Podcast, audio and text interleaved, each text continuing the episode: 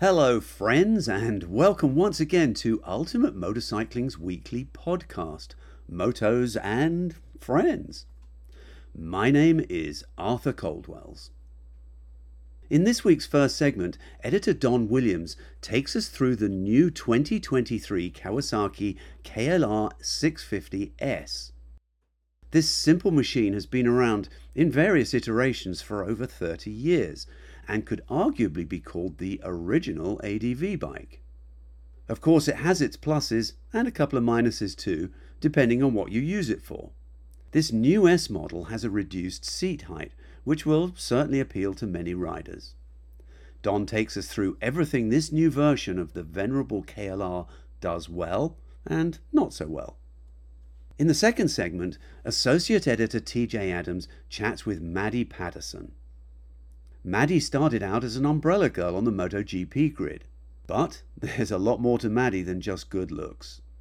She's bright, articulate, and a really good creative writer. Ultimately, she's managed to parlay those talents into becoming a journalist. Maddi's driving force is helping others, and she's done everything from adopting a donkey, mentoring young up and coming racers, and advocating for rider safety. Significantly, she and her husband raised money for the Ukraine and made several trips to the war zone, carrying in much needed medical supplies. So, there's a lot to be admired about Maddi Patterson, including her survival from a life changing accident. From all of us here at Ultimate Motorcycling, we hope you enjoyed this episode. The new 2023 Kawasaki KLR 650S now, the KLR has a long, long history uh, with Kawasaki in the dual sport world. Over 30 years ago, uh, they started with a KLR 600, and that was more of that was a dual, a typical dual sport bike of the time. And then uh, they eventually morphed it into the KLR 650, which, although we didn't know it at the time, was something of a precursor to adventure bikes. It's uh, considerably heavier than an average dual sport bike. Uh, you know, dual sport bikes you have around 300 pounds. You know, let's say between 250 and 350, give and take. The KLR is over 400 pounds, and it has a fairing, so it's the KLR 650 is is definitely more of an adventure bike than a dual sport bike. Although again, when it came out, nobody had the term adventure bike to talk about. They only had dual sport bikes to talk about. So a lot of people rode them in dual sport bikes, including uh, one of our editors at large, David Powell, and he rode a KLR 650 that he had the first first generation. Insane places. The guy rode it like it was a, a KTM 500. So uh, he, of course, ended up breaking multiple parts like frames, suspension. He was just overriding the bike, but but he loved it and he could take it two up. And uh, there are a lot of good things to say about the bike, and and it uh, developed a, a rabid following, very a big cult. A lot of people bought those bikes over the years, and as as the bike aged, uh, they they, they, they kind of morphed it more towards the adventure world. The original one had pretty long travel suspension and was was dirt capable. It had an 18 inch rear wheel, 21 inch front, which it still does have, but it had that. But it had very long travel suspension, like over 10 inches. So that encouraged people to ride it like dual sport bike, even though it was really an adventure bike. And so uh, the first generation move that they made was to to shorten the suspension to eight and a half, nine inches around there, which uh, actually I tested that back in the Robb Report motorcycling days, and uh, it was a big improvement for the bike because ultimately uh, the bike weighs, like I said, about 450 pounds. So you know, if you're not, it's a lot of dirt bike. so it's really more of a, a street bike that has, you know, pretty good dirt capability for what it is. And so you take it out and, you know, if you're going riding, basically, in my opinion, and I think Damon would agree with me on this, that if you start breaking the, if you're bottoming out the suspension or breaking the frames, you need to move to a different bike rather than complain about the one you have. right. Right. In, in the case of the KLR 650, they said, you know what? people don't need to have 10 inches of travel. They're not going to be doing triple jumps. They're not going to be doing whoops. They're they're not doing that's not who's buying this bike and it's not who should be buying this bike and it's not who should be riding this bike.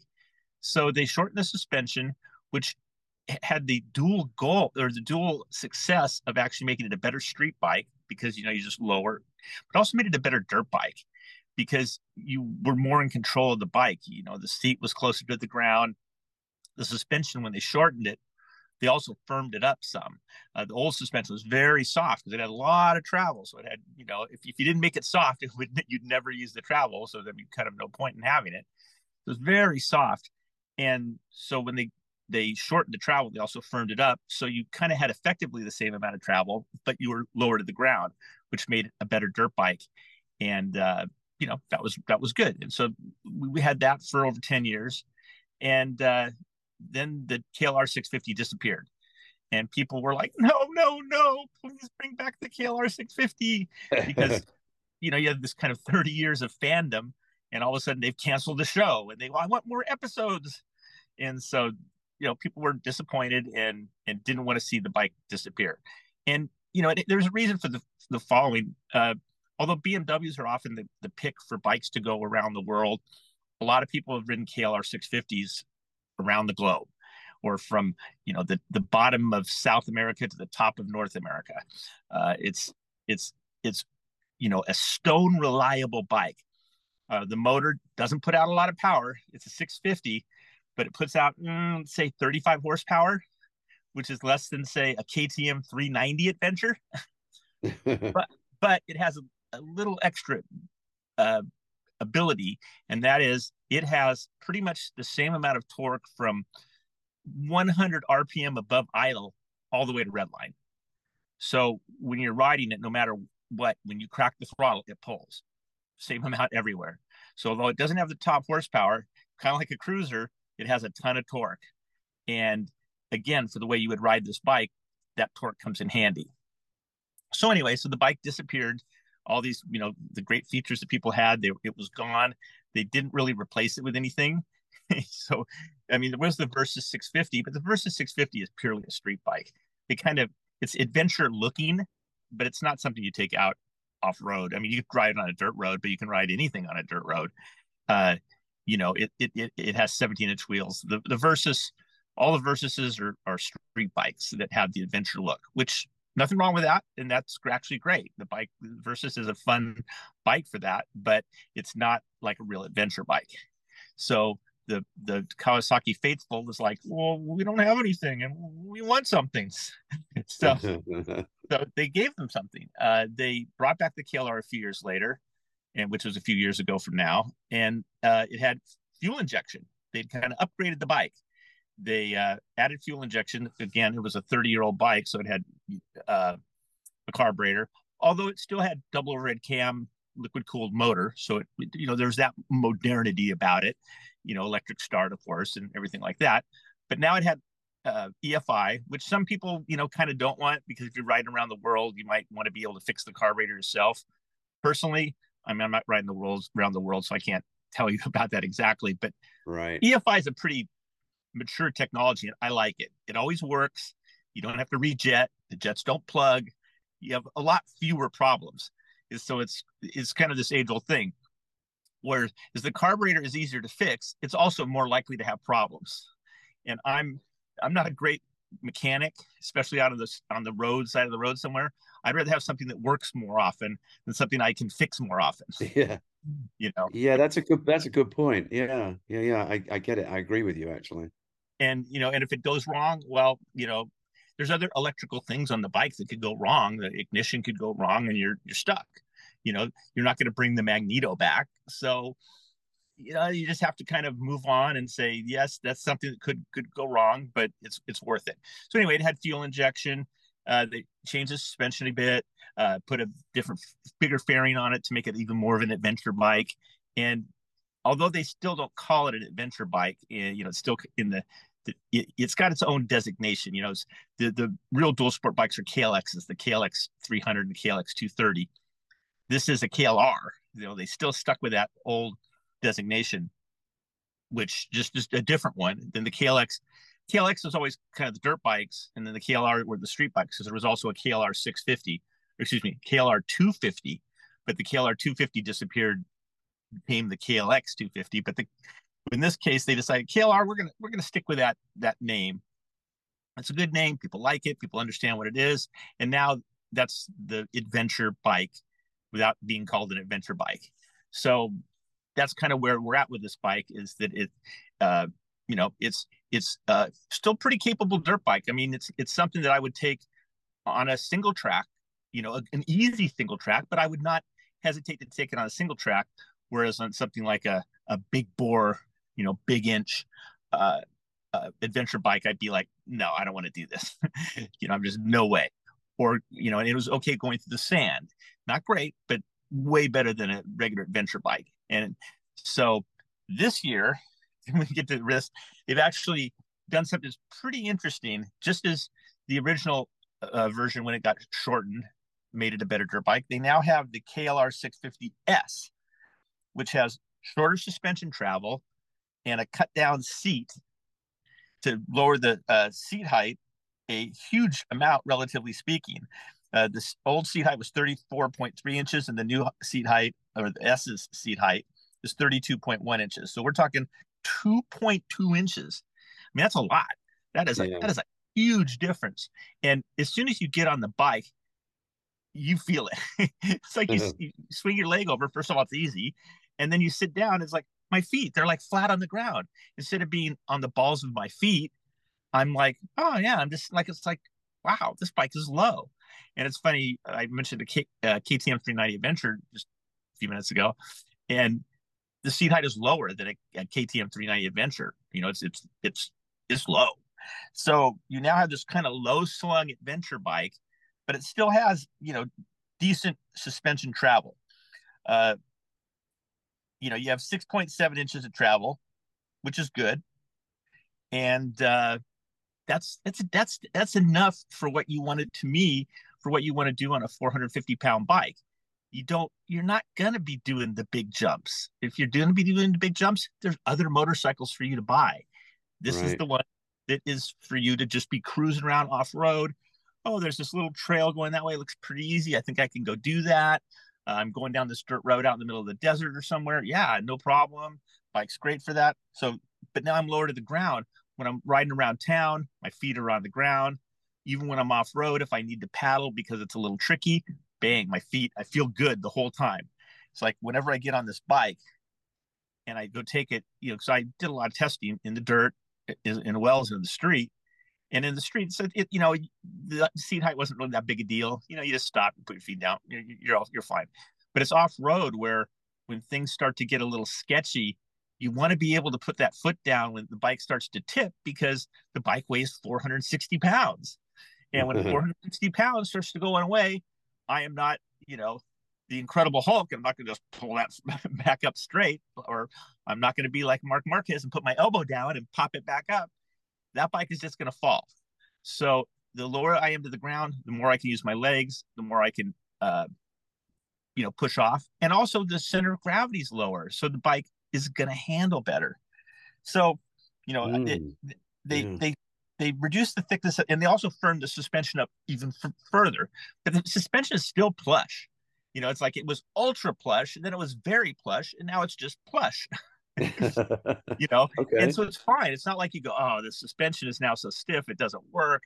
It's great. The suspension, again, for what you want it to do, if you're reasonable about the expectations of, of buying a motorcycle like this, perfectly fine. Exactly what you're looking for.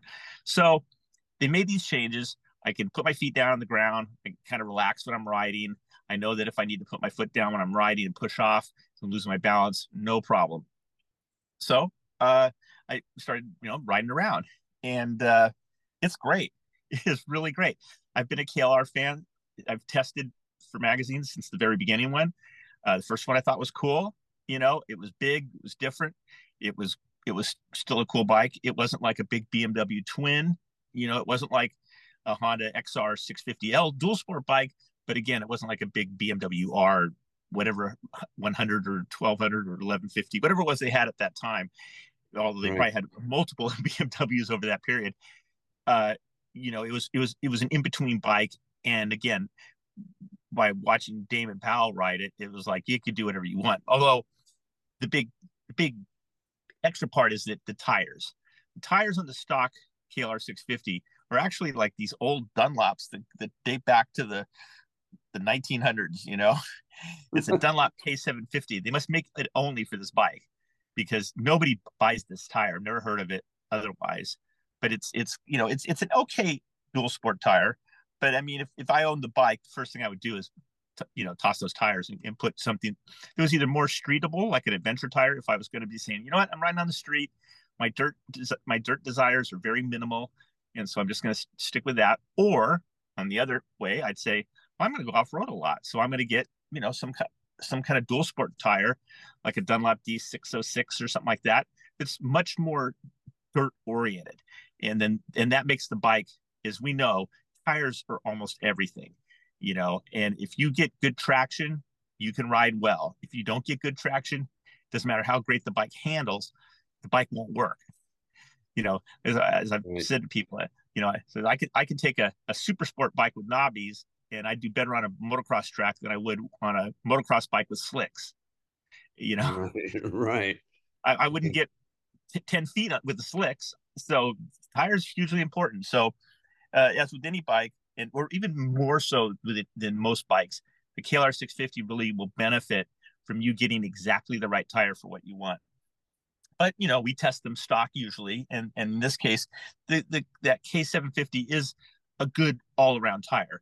It was great on the street. Most of these all-around tires are fine street bike tires. Again, for what it does, we have a low horsepower, high torque motor, you know, easy handling. So it's not putting you're not putting a lot of demands on the tire. You're not like, you know, oh edge grip, da da da, going over here, you know, or uh, getting yeah. on the throttle hard. Oh, it's spinning up the rear. It's like this engine is probably the slowest engine you're going to ride that's big enough to like take on the freeway. Mm, now it will okay. it will go 100 miles an hour. I got it up to 100. You know, maybe it was going a little downhill. Maybe there's a little wind behind me, but I, I got it up to 100. But it takes a while because it's all that torque kind of building up and kind of saying, okay, I'll keep going a little faster, go a little faster. It does not it revs slow, but you know where I took it, I, I I took it in the desert, out on the sand, which is not its, you know, again that's it's, it's starting to get to be kind of heavy for the sand, and the 21 inch front wheel, which is great on like technical dirt road type stuff where it's rocky and things, is not so great in the sand because it's narrow, so it's kind of knifing in, and and you have to be a bit brave, which I can be, you know, and get on the gas and just let that front end float. But man, you're you're working with a lot of weight and you don't have a lot of room for error. So right. anyway, but on the dirt roads I took, I, I went on some dirt, uh, you know, Forest Service roads that I hadn't been on for a while, and this year in Southern California we had very extreme weather, lots of rain, lots of rain, and more rain, and then some more rain. And so you have a lot of ruts in the rocky in these roads that used to be pretty easy riding, and I would take adventure bikes on.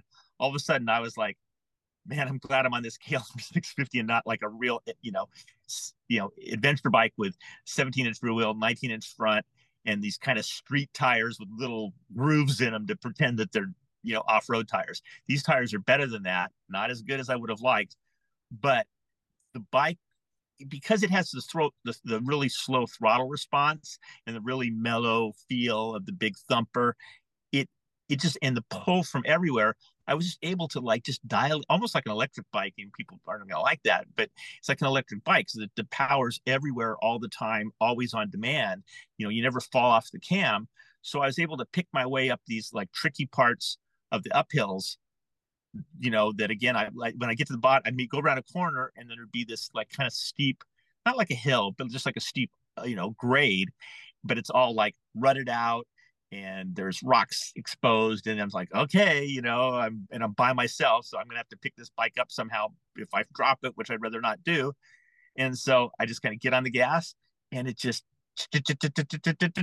every time would make it to the top and uh and pretty much without drama you know i mean you could try blitzing it but i don't know that that would be the better way to do it uh, you know, it, it would help the because of the, the the, the tires not being the great greatest grip that momentum is really your friend, but you can't you can only count on so much momentum with that much weight. It's it's tricky, you know, and and I'm you know a bit more cautious in that. But anyway, I was able to go on these roads where I was a couple times like going, okay, time to pay attention, and I'm going to earn my pay today, and would go up them no problem, and uh, much easier than I expected. Like, oh, I did that. Okay, that was cool. Mm-hmm. And uh, I get to the next one of those. Oh, okay, that was good. And uh, on downhills, uh, this tires get pretty good suspension, or good, pretty good traction. So the brakes work fine. It has ABS and uh, not a problem on that. And uh, so it, it was really a fun bike to ride. I mean, I kind of went into the KLR with the, you know, decades of experience riding them, thinking, okay, well, how's this going to be shorter? And it's like, yeah, it's great. You know, I can take it, I can take it places I wouldn't want to take the older KLRs, especially like the first one that was really tall, because I can feel like I'm not, I'm less likely to fall off of it. I'm never going to use those 10 inches of travel, you know, anyway. So the fact that I've got 6.7 or whatever this is, is, is just right. And I think maybe I bottomed it once, you know, but I, that was fine. You know, it's okay to bottom right. once in a while. That just means right. you're getting your money's worth out of the travel. But it's the, the firmer travel. So I don't even know that I wouldn't have, would have, wouldn't have bothered it when it had 10 inches of travel because that was a softer 10 inches. And then the bike's right. just moving more. You know, by firming up the suspension, the bike wallows way less than it used to. And to me, that's a positive. That makes the bike handle better. Bike's more predictable. You don't, you know, you don't have too many, too much momentum going in directions you don't want it to go. So it, it was a, a big improvement there. Uh, like I said, on the on the pavement, you know, I was doing the mountain roads. It's just great. You know, you you have to not be in a hurry because it's you, when you get on the throttle, you're not going to get that rush of speed, but you know, moves along. Uh, like I said, the cornering is good. The bike has really great ergonomics. I was worried about the shorter seat. You know, they they took some of the padding out and and the, the, the, you know the, the the gap from the seat to the you know I'm five ten. Uh, inseam's like 29 or whatever it is. The the gap from the seat to the pegs did not seem excessively short which I thought it might with the, sh- the shorter seat height. And the bars felt a little high. You know, if you lower the seat, the bars go up. you know, right. speaking, people don't. You know, it's like the bars go up and the foot pegs go up. so, right. uh, I mean, I, I, think I prefer the other ergonomics a bit. I like a, a, a stretched out bike. You know, I like having some leg room. I don't like my hands up that high but you know, some people will like that better. I some people you won't can always put on lower bars. Yeah, you could put on you could you could try to find some lower bars. Lowering the foot pegs would be probably impossible. But again, so it's like on one hand you say, well, the this lower seat height is for lower shorter people, and it is. You know, uh, you know we have shorter five six female riders on the staff and for them it's it's awesome you know they get on this like oh wow this is cool i can this is this is amazing right. but eh, uh you know at the same time even for a, a, taller person having that lower center of gravity and an ability to reach the ground whenever you need to is a huge advantage you know you're not a big dirt bike guy at all you know and, and even not a much of an adventure bike guy But if you mm. rode this, you would immediately go, "Oh, okay, I can I can deal with this. This this makes oh. some sense to me." Whereas if it, we were up, you know, if you were on the original one, you'd be like, "No way, I'm not going on a dirt road. The thing is going to slip out from under me, and I'm going to, you know, crash it." Whereas when right. sitting low, you're like, oh, "No, I'm good. I'm cool." You know, it, it makes me want to go out to Death Valley, which is closed right now because of the roads right. are all wiped out. But uh, you know, and go go off on some trip where you just go. I, you know, I've always wanted to go to the racetrack in Death Valley, which is a yeah. famous like natural landmark, and I've never done it because it's kind of a pain in the butt to get there. There's like but 30 mi- 30 miles off road, but this would be the perfect yeah. like to do it on.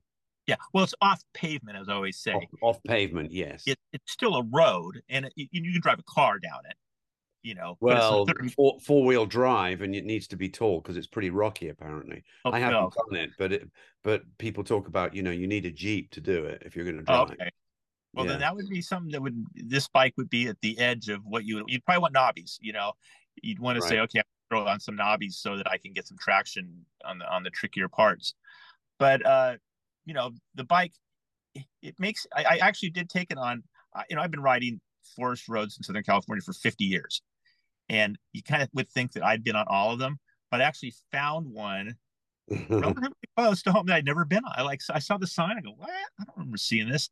Maybe it's, it's now marked as that. But anyway, it, it, turned out to be like a 10 mile, 11 mile ride that was a dead end, but it was still cool, you know. And I got to right. see like a different view of the forest than I'd ever seen. But the the KLR is a kind of bike that you know encourages that kind of thing. It's like, oh, well, I'm just going to go down this road. Oh, well, look what I found, and oh, this is cool. And right. the fact that seven miles, this is a, this is a high quality dirt road. Again, this is something you could drive a car on, but it is dirt. You know, it's pure dirt, and sure. uh, you know, it was just fun. It was like, oh, I'm driving right around. It's cool, and I'm seeing all this stuff. And wow, look at that. Oh, there's a mine out here. There's two mines. Oh, look at that. Mm-hmm. oh, wow, there's a view of the of, of Highway 14 that I've never seen. Oh, it looks like that from here. Oh, this is cool. So, I mean, that's so you know everybody has a different idea of what motorcycling is about and motorcycling is about a lot of different things but one of the things i like about a dual sport bike or an adventure bike is it encourages that sort of like going out there into the world and seeing what there is that you've never seen before and going somewhere you've never gone and getting a perspective of where you live that's different than you've ever seen right. and this bike did it for me. It took me out there, and then uh, I went out with uh, associate editor Kelly Callan. Uh, we were doing a. She had she had again. This is why I probably mentioned it a couple times. The KTM 390 Adventure, and so we were that she's doing a test of, and we took it out through the Antelope Valley on a road I'd never been on. Now it wasn't like a particularly unusual road. If you're familiar with that area, it's it's a big giant flat area, and there's a number of dirt roads that go east, west, north, south. so we went on one that we'd never been on before.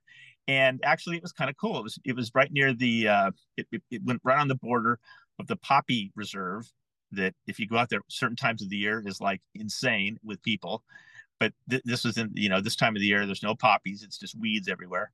And uh, but we went out there and we actually saw some sunflowers and stuff. It was pretty cool. And it was a road I had never been on. And uh, there were a couple challenging sections for the KLR because of the sand, you know, and that 21 inch is still there. I, kind of wish, you know, I shouldn't even say it, you know, it's hard to, you know, but maybe a 17 19 combo for the bike if they're going to keep adventurizing it would be good because uh, if you have a 19 inch front rather than 21, you have a wider tire and it just gets right. more flotation in the sand and it just makes it a little bit more capable in the sand. And sand is a lot of part of dirt or gravel or something, whereas the 21 inch is more for like rocky terrain and more challenging terrain where you're not really generally going to be riding the KLR 650. You know, right. you kind of say, you know, that's I have a different bike for that, or I'm going to get a different bike because that's what I want to do. The, the KLR is more of a easy road sort of thing, but you you get into sand. A lot of places in Southern California, you'll have a great road and then all of a sudden there'll be a stretch of sand. So right. you're just like okay i got to deal with this you know? Uh, you know i think you probably remember that story that jess and i did about doing the uh, going to see the mojave megaphone. Yes. And you know we had like two miles of sahara desert type sand. And that was just brutal because we were on the uh, KTM 890 Adventure. Luckily, uh, Adventure R, I was riding that, so I had I I drew the lucky number and Jess was on the BMW uh, 850 Adventure, and uh, you know the K- K- KTM's more dirt, right? You know, works better in the dirt, but Jess Jess rides better than I do. So it was good that he was on the the the less desirable bike. But anyway, on a bike like this, if it had 19 inch front wheel, and a 17 inch rear, it would be a lot easier to ride through that kind of sand.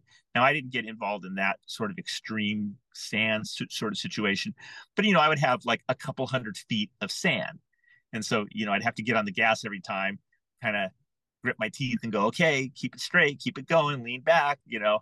And but right. it made it every time. And I never had any big drama like, oh, I'm gonna fall. Oh, and I saved it. You know, it was just like it did it.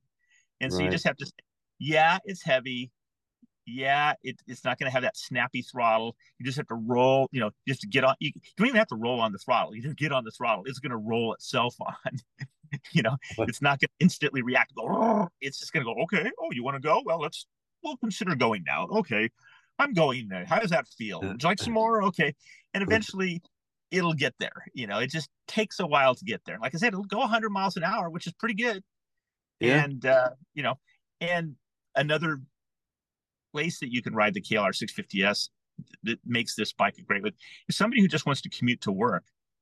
They have made a bike that is a great commuter bike because it has a fairing. Uh, it's low to the ground. You put your feet down, but you're still sitting up high enough that you're like have kind of a decent view of the road because you know your hands are up because of the bars. So you have a totally upright seating position. You know, a sport bike may actually be higher, but then if you're leaning forward, that drops your head. So this puts you in right. a, a, a, a, you know a pretty good view of the world, and you know it's easy to handle, relatively speaking. You know, 450 isn't excessively heavy for a, a street bike. Now, again, you're not you're not gonna have that throttle response that you're used to, or you think of when you think of a 650. Like compared to a Ninja 650, Kawasaki Ninja 650, this thing is a slug. I mean, it would be gone, yeah. and, and everybody goes, "Oh, wait a minute, hold on, wait for me," you know. But it it it would still it still be a great it's a great urban city bike. I mean, you could take it, you know, on, on you know tight uh, streets, you know, nudge between things, go up curbs, go down the sidewalk if you need to. Uh, if there's a little sneaky trail through the park that you need to get over here and there's a lot of traffic, nobody's looking, the bike's quiet. You know, it's not like this big loud thing. You just kind of, oh, just kind of amble over here and then pop over out. You know, the bikes, you know, is a friendly looking bike. You know, it's got the fairing, right. it's green. You know, it, it's it's not a threatening looking like KTM ready to race type bike or Honda CRF uh, 450 RL. This is a bike that looks like, oh wow, that guy's having fun. That's cool. He's having fun. And then people don't get as upset when you bend the rules a bit. and if you have a bike that looks like a problem, and then they're like, "What's that guy doing? He's He's I'm calling." yeah, that's so true. Yeah, yeah, not that calling the police in LA is going to make any difference, but you still, just in case, you'd, you'd rather not make people upset. So yeah. uh, the KLR is a super friendly bike for the rider and for the, the people spectating it. it. It doesn't have a lot of sex appeal or like people aren't going to come up and go, that bike, what an amazing bike. That is so cool, you know, which, which I get on other bikes, you know. Yeah. If I'm on a Harley Davidson, you know, Electra Glide highway king, people come up to me every time I stop and go, "Oh my god, that motorcycle is incredible!" You know, yeah. oh yeah. wow, they have a million questions. Yeah, no, this is this is very utilitarian. It's it, yeah. it's kind of like a, a sort of a two wheel jeep. It's you know, or or even like the British Land Rover. You know, the original Land Rover that the Queen used to drive. You know, it's kind of beautiful in its simplicity it's it's attractive in its you know just complete lack of frills um, you know, it just it's like I said, it's utilitarian. It just sort of does what it's supposed to do and does it really pretty well. And it's been doing so for 30 years, you know. Yeah, in fact, funny that you mentioned a Jeep because it was used by, it may still be by the military. U.S. military had had uh, KLR 650s that they used, you know, for reconnaissance and and I can't remember if it was that. I think some of them were diesels. Yes, yeah, I remember that. And and if I'm, you know, if, unless I'm completely misremembering, it's been a long time. I might have ridden one of those diesel versions at Camp Pendleton. You know, I know I rode a KLR 650 there. I just don't remember if it was the diesel version. That's that tells you how much how much diesely the stock one is. I don't remember if I was wearing, riding a diesel version or not.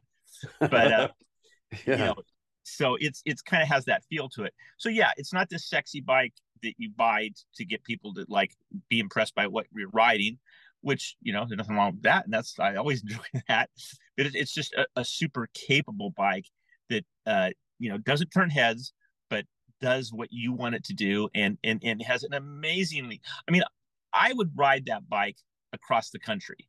You know i'd, I'd have to pack carefully you know it doesn't there's no big bags for it although you can get a top case for it and the the side side bags from kawasaki but i would from a practical stand, maybe if I had a truck behind me to bring my extra stuff, like all my computers and stuff, you know, I would ride across the country on that bike from a riding standpoint, no problem.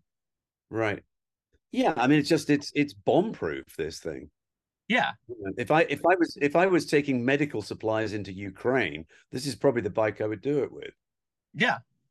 Yeah, and it, it would be it would get there. Right. You know? Exactly. And it, and so, you know, riding across the country, you know, on back roads and stuff, it, it would just be fun. I mean, you wouldn't want to do inter- the interstate the whole way, you know, right. but you can still you can still cruise well into the 70s. Right. On, for sure. Nope.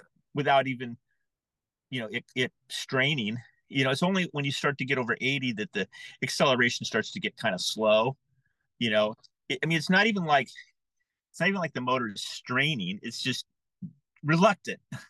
You know it's just it's like i'm just gonna i'm gonna gain those rpms but it's just gonna be at my pace not the pace that you might want. It, eh, but it'll get you know like i said you know if you tucked in you could you could cruise at 90 on flat ground no wind against you you know tuck in behind the fairing. You could cruise at night on that bike. So that's pretty cool because that means that in the when you in the 70 mile per hour ish range, 70 to 80, that it's not, you know, there's no big effort for the bike. And it, like I said, and then the ability when you get into whatever town or city, the bike's easy to handle and not like this big behemoth. And it's just it's just a, a great motorcycle. Right. Right. One, one, one question I did have. Um, I I see from the stickers on the fairing that it's an it's got ABS. So are you able to are you able to turn the ABS off if you if you do go off road on it? Uh, no, but uh, there is a non ABS version if you if that really matters. Now I, I, had the ABS version and it wasn't a problem off road. So oh, okay. however however intrusive it is, it wasn't intruding enough to to you know I felt it once in a while, mostly on the front, and off road you you don't mind ABS in the front off road. It's in the because you don't really want to skid the front wheel. It's the rear wheel where sometimes you want to drag it and just kind of drag things along. But the front, you know, you, came in once in a while, and but it was like that's cool, no problem, you know.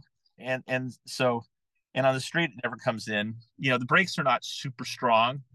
Uh, you know, any any off road brakes are always going to be a, a little wanting to somebody riding on street you know, because you, you can't have street kind of aggressiveness off road. No, no, no, of course. Yeah. You know, so you need to have that kind of, you know, it has, you know, it's it's an easy bike to ride for somebody who is new to motorcycle riding, and and this, you know, normally I wouldn't recommend a 650 to somebody new, and I still kind of wouldn't, but this one, you know, I might say, can I get the Kale, eh, get the Versys 300? That's that would probably, you know, be a good, better bike to get started on. But this one, you could start on it because it's so low to the ground you know, and you wouldn't feel intimidated by that. And certainly the throttle response isn't going to, you know, I mean, anybody can whiskey throttle and that's not good, but you have a lot of forgiving aspects to that motor. I mean, it will forgive any sort of accidental throttle input. You're like, oh, yeah, okay. You didn't really do that, did you? you we'll get there. So it, it's cool. And, and, you know, once you kind of accept that as part of the, of what you're riding, which is always true of any motorcycle. And people go, oh, well, it doesn't do this, it doesn't do that. It always drives me crazy on the, you know, we have, we will have something on Facebook or whatever, uh, you know, oh, the new, this new bike. And uh, people will squawk about it like the bike was designed for them and it wasn't what they wanted. And it's like, this is a bike for somebody else, you know? yeah. Like, like we'll show an electric bike, it'll say they'll say, "Well, I hate electric bikes." It's like, well, then don't buy one. you know? don't, don't don't demand that that bike be made like a gasoline powered bike because you don't like get electric bikes. Just accept that some people want an electric bike and they get to have one. right. It's like the guy who rides an electric bike, and and every time we we would run something on you know Facebook or and it would say the new KLR 650 goes, why isn't it electric? I'm never gonna buy a gas powered bike. That's stupid that, I hate the sound. It makes all that noise. Who would want something like that? And what's wrong with people? right. It's like you know, it really it really is funny, you know. It's like, yeah. hey, not every bike is for you. And for me, almost every bike is for me. That's my the best part about my job is that I really do like to ride every sort of motorcycle. And so I don't look at one and go, oh, that's so stupid. Wow, I don't want to do that. You know, you know, it's like, oh, this that's that's how it is. Oh, I can't wait to find out what that's like. You know, and, and So if you're listening and you get mad about other bikes that aren't what you like, expand what you like, and then you'll see it and you'll go, "Wow, that's cool!" And that's a much more fun way to live your life. Right. So, or anyway. buy something else. Uh, the la- last thing, last thing I wanted to ask you was obviously, uh, well, not obviously, but I, I'm I assume that it's relatively inexpensive. Do oh, you... it costs one hundred and fifty thousand dollars. Oh, that's wrong. It, it's actually six thousand eight hundred ninety nine dollars. I was a little off on that. I was just going off the top of my head there. right. Uh, yeah, sixty eight ninety nine, which which is cool. You so know, less than less than seven grand. So that's very inexpensive for, you know, what is a full size motorcycle. A full size motorcycle that you could ride across the country yeah. or around the world. Yeah. You know, yeah. you know, that's that's pretty cool. And uh, you know, you have a, a there's a lot of accessories and things available for it. And there's a huge number of people that have ridden KLRs, so you always have people who can help you out and, and give you advice. And and it's uh, you know it, it's cool. And oh, I, I just realized looking at the spec sheet that I made a mistake. The rear tire. This is something that I I, I should have known. Is a 17 inch. So, and that probably has always been that way. Uh, this is a throwback, and this is one that you know you really have to have been around for a while. There was a time when they actually had 17 inch rear wheels on dirt bikes, just so you could have the, the, the, the higher profile tire. It was the same old thing where the, the rim is smaller, but the outer circumference of the tire was the same as an 18. And just like on the motocross bikes now, they have 19 inch rear wheels, but it's a low profile tire. So the, the, the, the circumference of the tire has it doesn't change. But anyway, this has a 17 inch rear rim, which will limit you on some level of what kind of tires you can put on it. But you know, if, if you're if you want street legal tires, that's still that's still plenty. You know, there's still plenty to choose from. Again, like the Dunlop uh, D606 that I mentioned, which is a good knobby-ish tire. Uh, it's DOT legal, and and you know, something you're not going to tear apart on the street. Uh, you can put that on here, and, and you're and you're good to go. So, okay. all right. So it's so it's got a 21 inch front and a 17 rear yeah, a little odd, but again, it's an old bike. You know, it's it's it's like something that they thought of, you know, in the 1980s, and uh, that's still, you know, they just didn't didn't change that. You know, because if they did, people go, "Oh, what are you doing that for?" You know, so. But they have all the tooling and everything else, and and they've tested it that way, and and uh, you know, it, again, for what you you don't need to have like motocross rubber on it so the 17 isn't really going to be a big restrictive.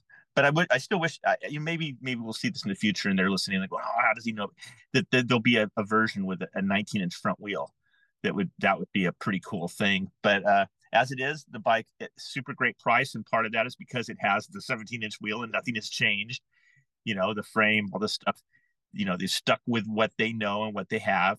Uh, they, you know, they made some refinements here and there, but it's still the same basic, especially the motor, you know, outside of the EFI. So, you know, they've, the guy who originally designed the KLR way back in the 1980s really was a, like a genius. You know, he he designed something that has that sort of staying power. I mean, think about like a super bike from the 1980s being around now you'd be like, oh, what? I can't ride this. yeah. This is a joke, you know. And uh, you know, I mean, the this the Suzuki's they have the the K5. Is that it? The motor, the the GSX. Uh, yeah, yeah, right. yeah. The original K5 is in the GSXS, isn't it? But, but that's still a first century motor, right? Uh, yeah, yeah, early 2000, early you know, 2000s. That's not a 1980s motor. No, no, no.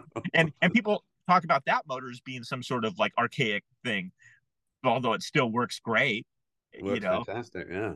Yeah. So anyway, the guy who designed this, you know, he he earned his pay, and he's he's a hero at Kawasaki. I'm sure for the amount of money they made these bikes over over 30 plus years of selling them. Yeah. So yeah, I think that covers it. All right. Well, it sounds sounds terrific. Sounds like uh sounds like a great bike. A great it bike, great price. Yeah. All right. Hey, thanks, Don. Appreciate your sure. insight as always. Thank you. I always love giving it. I love talking about motorcycles, and that's and I love talking about it with you. In the second segment, Associate Editor Teejay Adams chats with Maddi Patterson. Maddi started out as an umbrella girl on the MotoGP grid, but there's a lot more to Maddi than just good looks. She's bright, articulate, and a really good creative writer. Ultimately, she's managed to parlay those talents into becoming a journalist. Maddi's driving force is helping others, and she's done everything from adopting a donkey, mentoring young up and coming racers, and advocating for rider safety. Significantly, she and her husband raised money for the Ukraine and made several trips to the war zone, carrying in much needed medical supplies. So, there's a lot to be admired about Maddi Patterson, including her survival from a life changing accident. From all of us here at Ultimate Motorcycling, we hope you enjoyed this episode.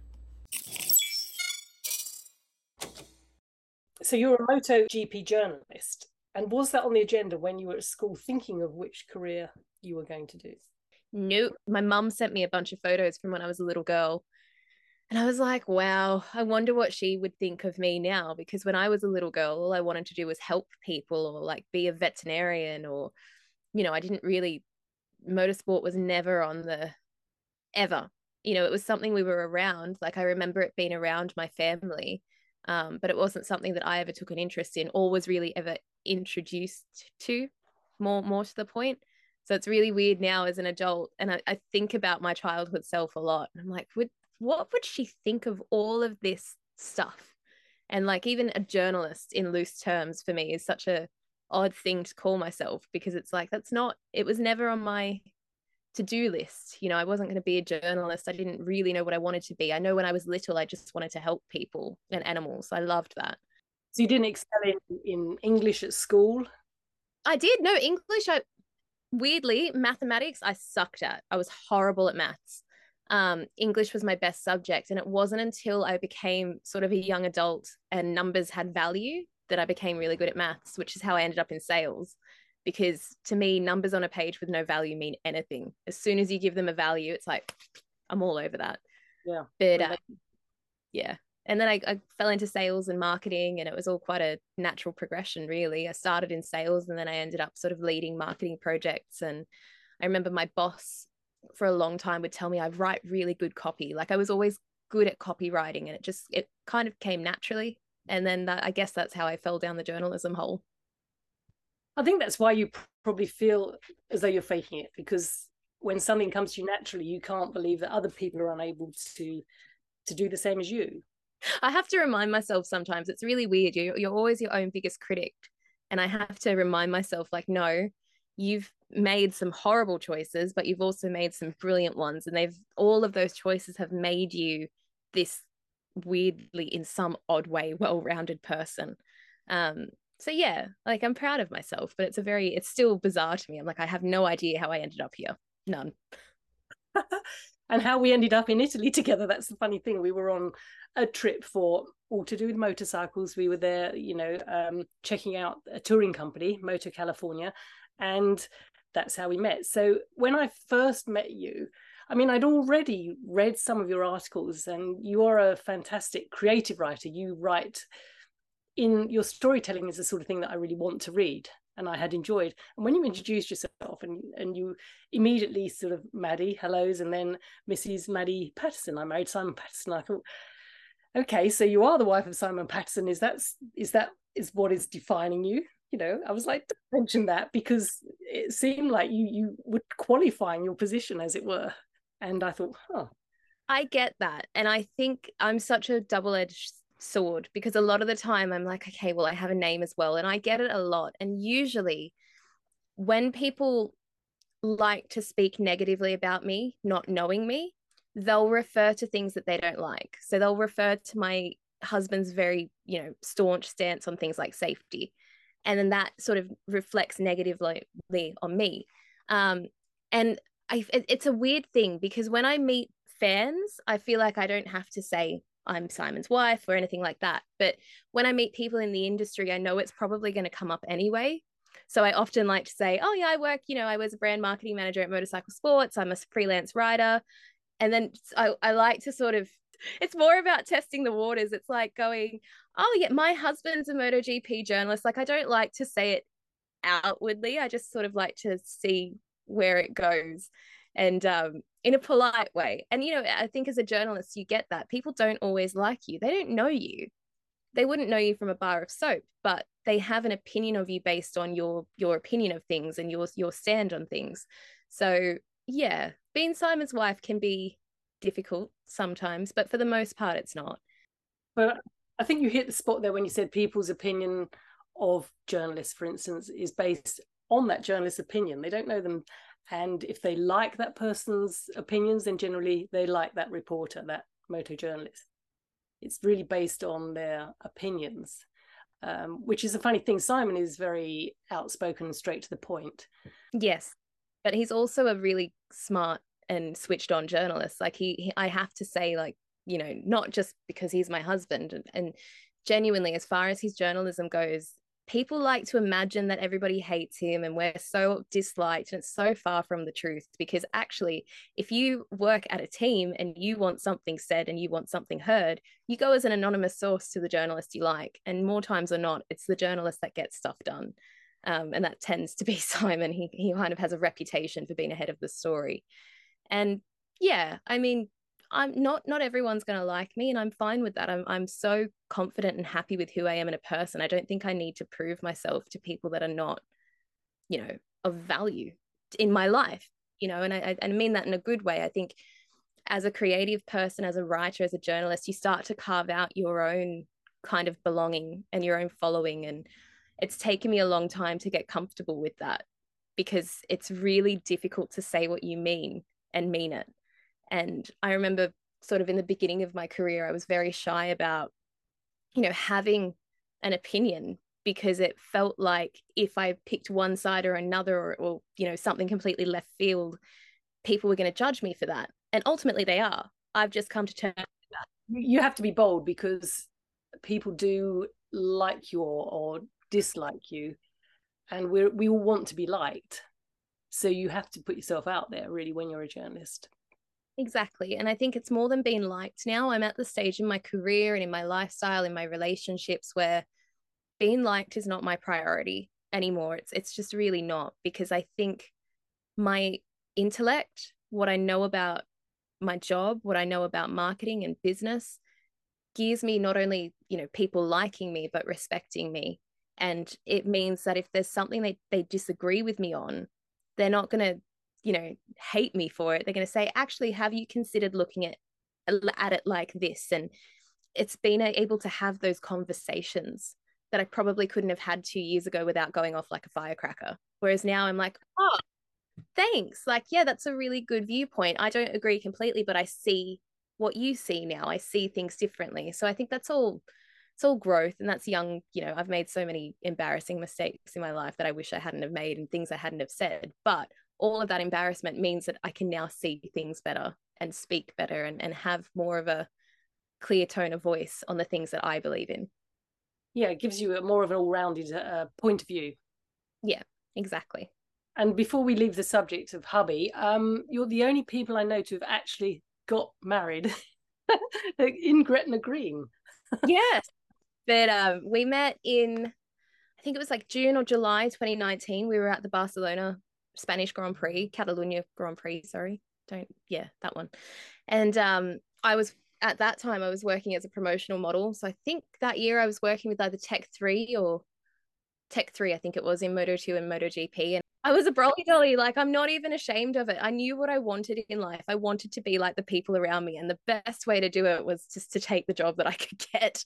And um, I had fun. I loved that job. And I met Simon at like an aperitivo on the Saturday, I think it was. And it was, it was the Saturday because I was supposed to fly home that night, but I'd had about four or five drinks already and completely missed my flight.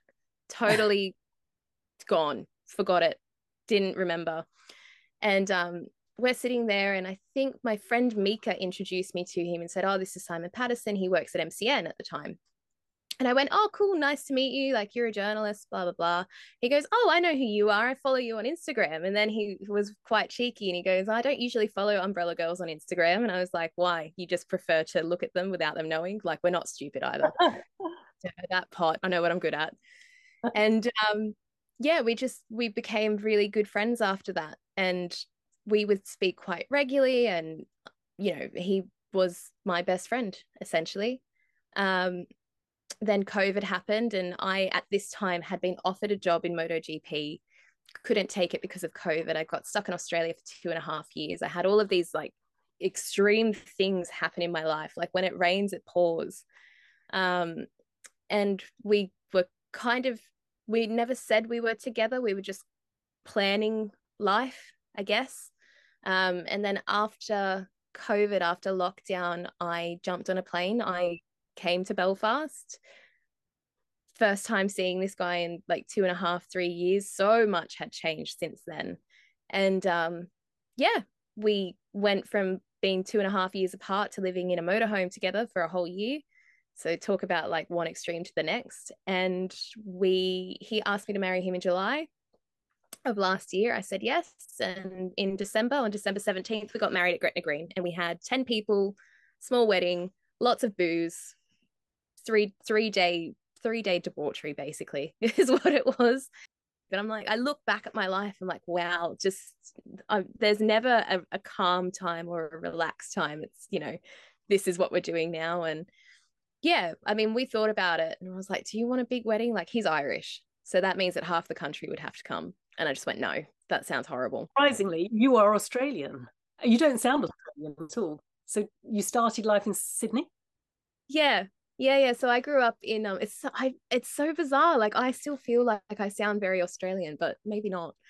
That uh yeah, I grew up in in a little place called Bargo, which is about two hours south of Sydney. It's a really tiny town. It's famous for um the discovery of the lyrebird, which is on our five cent piece, and the koala.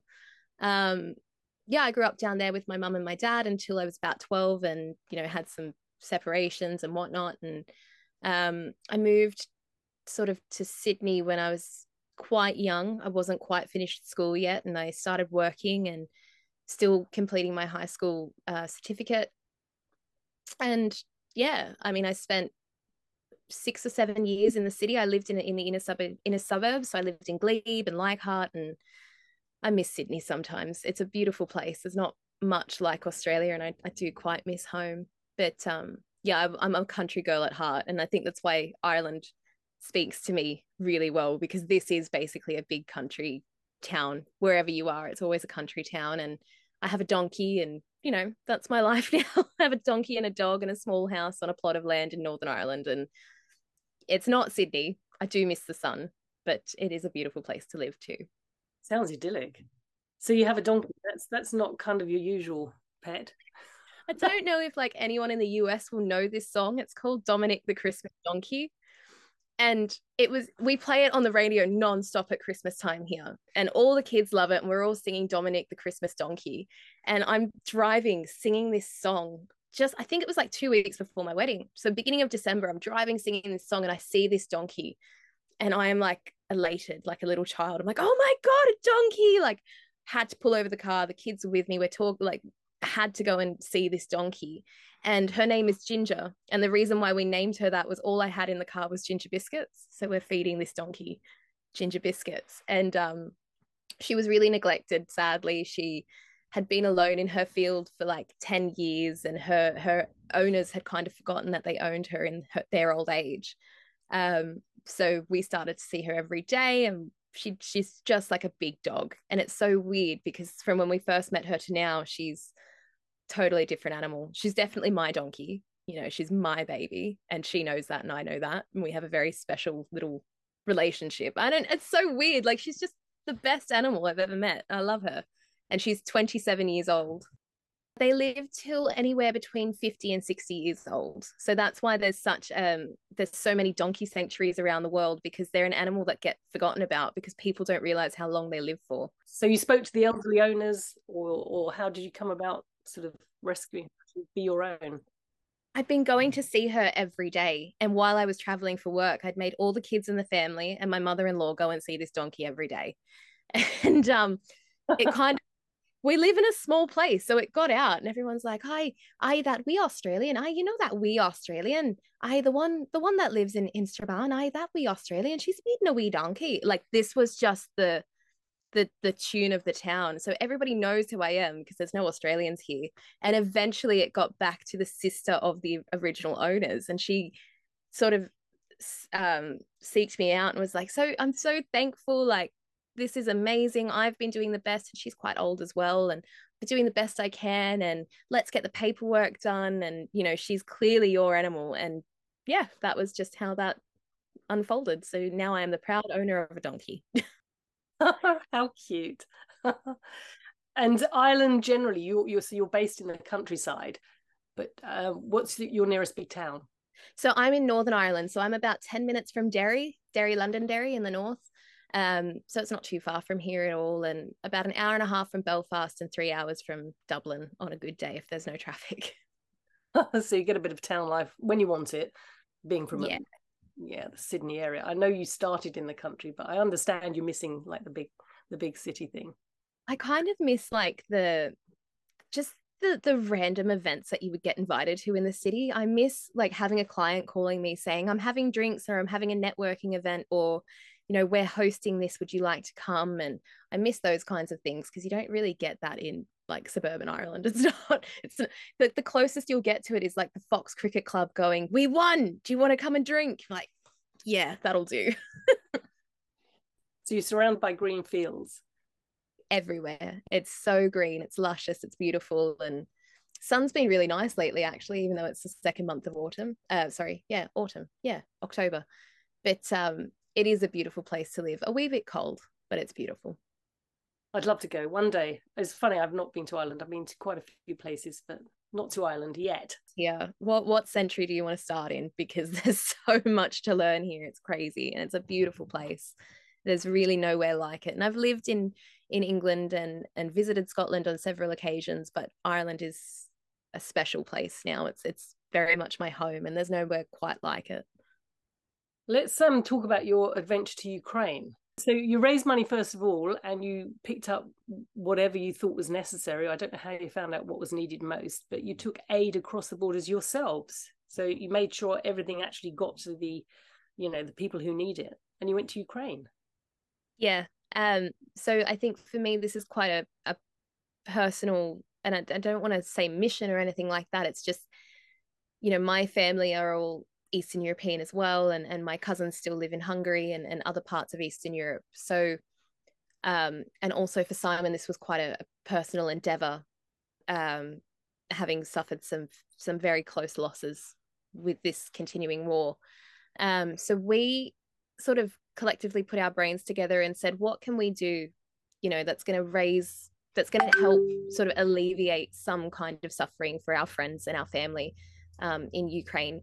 And what we discovered was um, that we work in an amazing industry and we know all the right people to ask for the right things. So we started raising uh, fundraising through our connections in MotoGP and World Superbike and British Superbike and TT.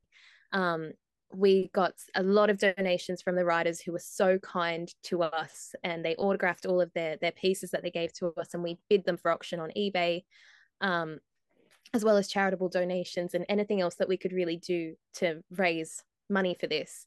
A friend of ours works in the army in Ukraine.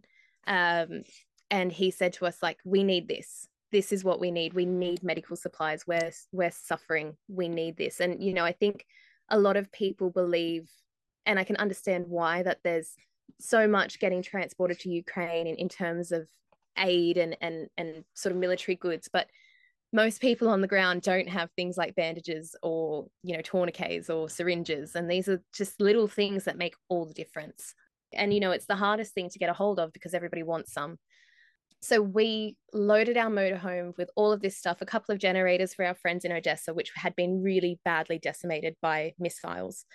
We drove all the way there and it was 10,000 kilometers over I think 4 days and we did this between the Portimao test and the Portimao round. So we had a week off. So we drove from Portugal to Ukraine and Ukraine and back. And it was just that's manic. Wow. Oh, that was only the first one. I think Simon's done it um, again since then, and we're planning to go back in the third, second or third week of December as well. Um, so yeah, it was just a, a crazy trip. But I think for us, you know, it's quite personal and it's touched us in ways that we could never have imagined. And it's when you get phone calls from your friends and you get you know mail and emails saying you know they haven't come home or they're not coming home and it's quite a a hard thing. You know, my cousins in Hungary as well, they work with displaced children out of Ukraine and sort of rehoming them in Hungarian families. And it's just, it's been something that has been quite passionate and, and close to our hearts for multiple reasons. Um, and we will do it again. We will do it again. And Simon, this will be Simon's fourth trip at the end of the year. This will be my second. Yeah, to actually physically do it yourselves. I mean, it's um, it's a strenuous thing to do, and it's also probably scary. I would try and avoid countries that are war myself. Yeah, I mean, yes, it, it is scary, and I, I'm I'm not going to sit here and say it's not because it is. I think the places that we go to, we're quite fortunate. We're led by people on the ground who are very aware of where we should and shouldn't be. Like you'll go through checkpoints, you'll you're very much aware of the fact that there's a war on. You never, you know, despite the fact that there are people going about their daily lives, they're opening their bakeries, they're selling coffee, you know, they're trying to get on with their lives. Um, you, you can't sort of avoid the fact, the glaring fact that there's a war happening. Um, but given our connections we generally know where we are we know we where we're supposed to go where we shouldn't be going um, we're quite fortunate to have people that have really helped us get there and at the end of the day it's not about us it's about them and that's why we're going you know that's that's just no a no brainer for me did you end up under fire and yeah we um we did have to go into a bomb shelter for I think it was about three hours, and I can't remember the name of the, the town we were in. I think it was about an hour and a half or two hours north of Odessa. So we're heading back towards Poland at this point. Um, and we were in a bomb shelter for like three ish hours, and it is the scariest thing. I think you get this like blaring alarm sound on your phone and throughout the city center where we were staying. Um, and you just have to climb down all of these flights of stairs. And we were staying in a hotel, you know, it was a normal thing, best you can do. And you get this glaring alarm, and then you're downstairs in like this. It wasn't a new bunker either, it had been there since the Cold War. Jeez. So it can, like, it paints a picture for you of like how turbulent this place has been for so long um, and how deeply it's affected the people that live there and yeah, we were down there for three hours. We came out of the bunker, nothing had changed. It was all good. We got in our motorhome and we just drove. We drove and we did not stop until we got to Poland. And yeah, it was it was scary. I mean, like it's scary because you don't know why it's happening. You don't know if there's going to be a missile launched on the suburb that you're in or the one next door, or if it's just a plane taking off in Belarus, because um, they'll sound the alarm for that. Um, so yeah, it was quite intimidating and you know, I remember being in this bunker with a bunch of literally 15 year olds who were working at McDonald's and they'd come into the bunker and, and they were just sat there like, well, this is normal for us. And we started talking a little bit and it was just crazy to me that teenage this is the life that teenagers are living. Like this is normal to them. Normal life, but they have all that going on. Yeah. Yeah, it was just insane. I can't imagine what it would be like. Even just a, a tiny experience of it doesn't paint the picture. No, by the luck of where we're born, eh? And what's the country itself like? I mean, it's not going to be green and lush like Ireland, but what kind of landscape are you looking at as you're driving through? It is honestly a really beautiful place. like, despite the fact that there's, you know, crossbars and barbed wires and trenches dug out and people in, in, you know, khaki pants everywhere, it is an incredibly beautiful place and it has such a, a you know, trepid history as well um, the people are so friendly and kind and the roads are, the roads are amazing mind you i know that there's a war on but they have some of the best roads in europe that i've ever driven on um, it is a beautiful place and i i want to go again and i wish i could go again as a tourist and and sort of be part of the the future and not what's happening right now and i hope in the future that these things you know start to settle down and change and that you know people can have their lives back. Um, but it is it's it's a gorgeous place. It's very sparse. You feel like you're driving for ages. Um, but then you see these like beautiful mountains and snow and you know gray and sunshine and some things are quite intimidating like while we were in odessa there were russian warships in the harbor which was quite you know that's i think for me that's where it clicked where i was. It was very it, like they were there to intimidate. That's what they were doing and that was quite scary. But you know their history is just stunning and I, I, would love to do it again. I can't wait to go back and see more and i feel like i'm learning so much more about ukraine every day. As you're going again let's mention the fundraising. How can we ask people to donate to your um, supplies and equipment that you're taking? You can find all of our donation links on our personal pages. So mine's usually my Instagram bio and it's in my um, Twitter bio as well. And it's the same for Simon. And it's just called Racing for Ukraine. Um, we add new items that MotoGP riders and World Superbike riders have donated to us on a regular basis on our eBay store as well. The links are there for all of that. Um, you can make donations via PayPal, bank transfer, whatever works for you. I'll put some information in the show notes, but that's great for MotoGP fans to hear they can get gear, MotoGP gear. Still, people, the MotoGP paddock are still donating items and signing items.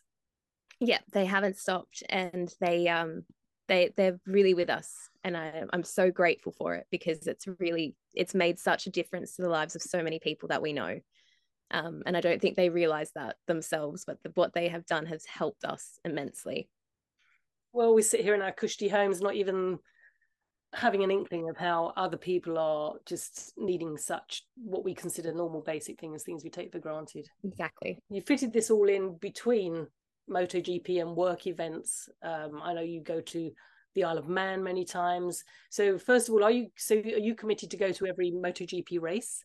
I'm not, and I have um, really changed how I work in the last year because last year I went to every single round. By the end of the year, I was just like, this can't be my life. this is not, you know, I, I know a lot of people will tell me, oh, you're so fortunate and you're not grateful and you live a life that so many people wish they lived. I'm like, yeah, but I've done this racing cycle. You know, ultimately, that was my first full time year in MotoGP, but I've done this racing cycle for so many years.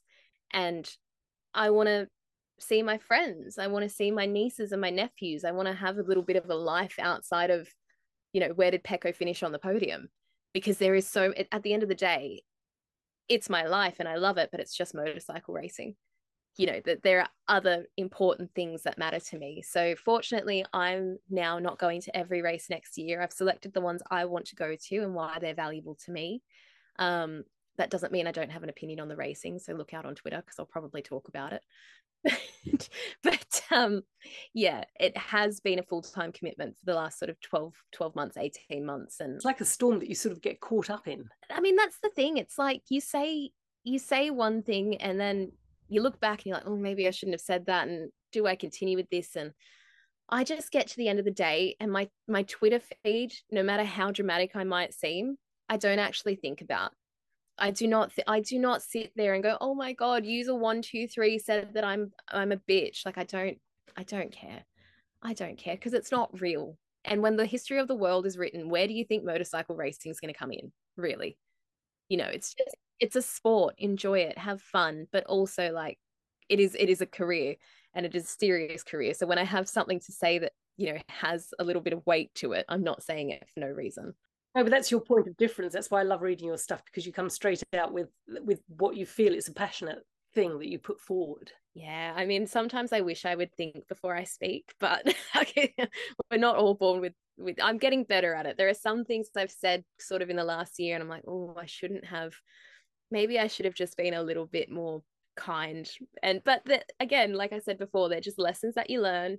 And You don't do it the same way twice, so you try not to. But at the end of the day, I still think the sport it, it is a, it's it's a whole lot of money for a whole lot of people and there are things that can be done better and should be done better for that reason alone yes no don't change that i like i like the way you just put yourself forward um, i mean I, I, was reading about your um, noting the lack of um, facilities for people who are disabled. Now, we as able people can easily use any facility that put forward for a disabled person, but you were quite passionate and out there about having facilities.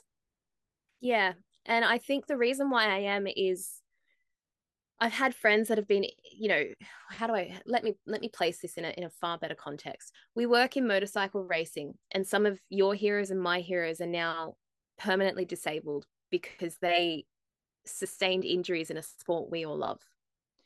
Um, that's one thing. Secondly, we we live in a modern society where things should be accessible to people, you know, who have been injured at work, who do have disabilities, who do have trouble with accessibility. And I'm not quite sure how in a sport like ours where we can bang on about having an FIM women's commission and we can have an FIM commission for the consumer as in the guy that buys a motorcycle from a dealer. We don't have an accessibility and disability commission, but we apparently live in this society and we work in this sport where inclusivity is the top of our mind. If that was the truth and truly the truth, we would be doing something for people who have disability and accessibility problems and issues, and we don't. And I think it's, I, for me personally, you can hear me getting kind of worked up about it. I don't understand how we don't because we want to bang on about how inclusive we are and how great this is. And, you know, women are welcome here. Well, like, how about everyone else? How about people that have blockers because of something that's happened to them that we also perpetuate, as in our sport? You know, it, it, things like that really frustrate me, and it's it's. I'm not quite sure how the message hasn't got across yet, and that's something I'm really passionate about and I'm working on. And I am petitioning the FIM to create a disability and accessibility commission because we have one for everything else. So why don't we have one that actually is about genuine and true inclusivity for people who do have disability and accessibility problems. So you're here, you're looking with new, young, fresh eyes, and you see this, all the old habits that kind of trundle on. We just don't see that sort of thing. Like a lot of things in life, it takes somebody like yourself and then somebody like yourself to actually do something about it. Yeah. And I think, you know, it's not it's not that people don't mean to see, but what they don't know, they can't well, what they don't see, they don't know. You know, and I I think in a sport like MotoGP or World Superbike, where we're supposedly going to the best first class facilities in the world for motorcycle racing, and this is not sort of a primary thought, but often an afterthought. Um, you know, recently and, and on a regular basis, unfortunately, I see journalists and other staff in the paddock with accessibility issues having to use things like the service lift for the caterers because the disability access lifts aren't working and they haven't worked for four years but we have a genuine need for those facilities and they're built into those facilities. So why aren't they working? But we we're, we're told that this is first class racing at first class facilities. And you know i i only need to think to the motorcycle races that my dad grew up idolizing and and i sort of grew up idolizing who are now you know don't have the same access that they did before as a result of this very sport. And there's no representation for them either. And that just it doesn't sit well with me that we can sort of power praise these people but then not do exactly what they and others like them need. I just it, it really it perplexes me. Interesting yeah. And enough for you to actually try to fix it which is awesome. It shouldn't be that hard. It's just it shouldn't be that difficult. And you know god forbid touch wood it's not me one day or you know i've done i've i've spent time in a wheelchair before i can tell you it's horrible. And i i just and I realized then that the world wasn't built for me. And I hate to think that in our sport we're not thinking of that because it's it's prevalent. You know, I think and I, I really think road racing opened my eyes to that in a lot of ways. Um, because usually when I go road racing, it's not an afterthought. These these are things that are built into our community for people that have suffered injuries in our sport and there's lots of access. There's seating availability. There's disabled and access toilets. It's such it's it's simple things that we should already know. And like i said if you don't see it you don't know about it. And sometimes i kind of get sick of being a carrot and i just like to be a stick occasionally. Um you know people people hear me when i bang on the door so. And you're around you're in the MotoGP paddock obviously a lot all the time and you are a warm friendly person so you've made lots of friends. So i want to know who your favorite racer is. Um i i always think my favorite racer is always going to be johann zarco and i have like the sweetest soft spot for him in my heart and i always will and he knows why. That's quite a, a personal relationship outside of you know our, our working relationship. Um I love Zarco that he could do no wrong in my eyes. And I think after Motegi this weekend, he needs our love and support because he should he should have finished in sixth. I don't know what that was about, but he should have finished in sixth place. um, but uh, no, I I love the the Frenchman. He's he's a very very good guy.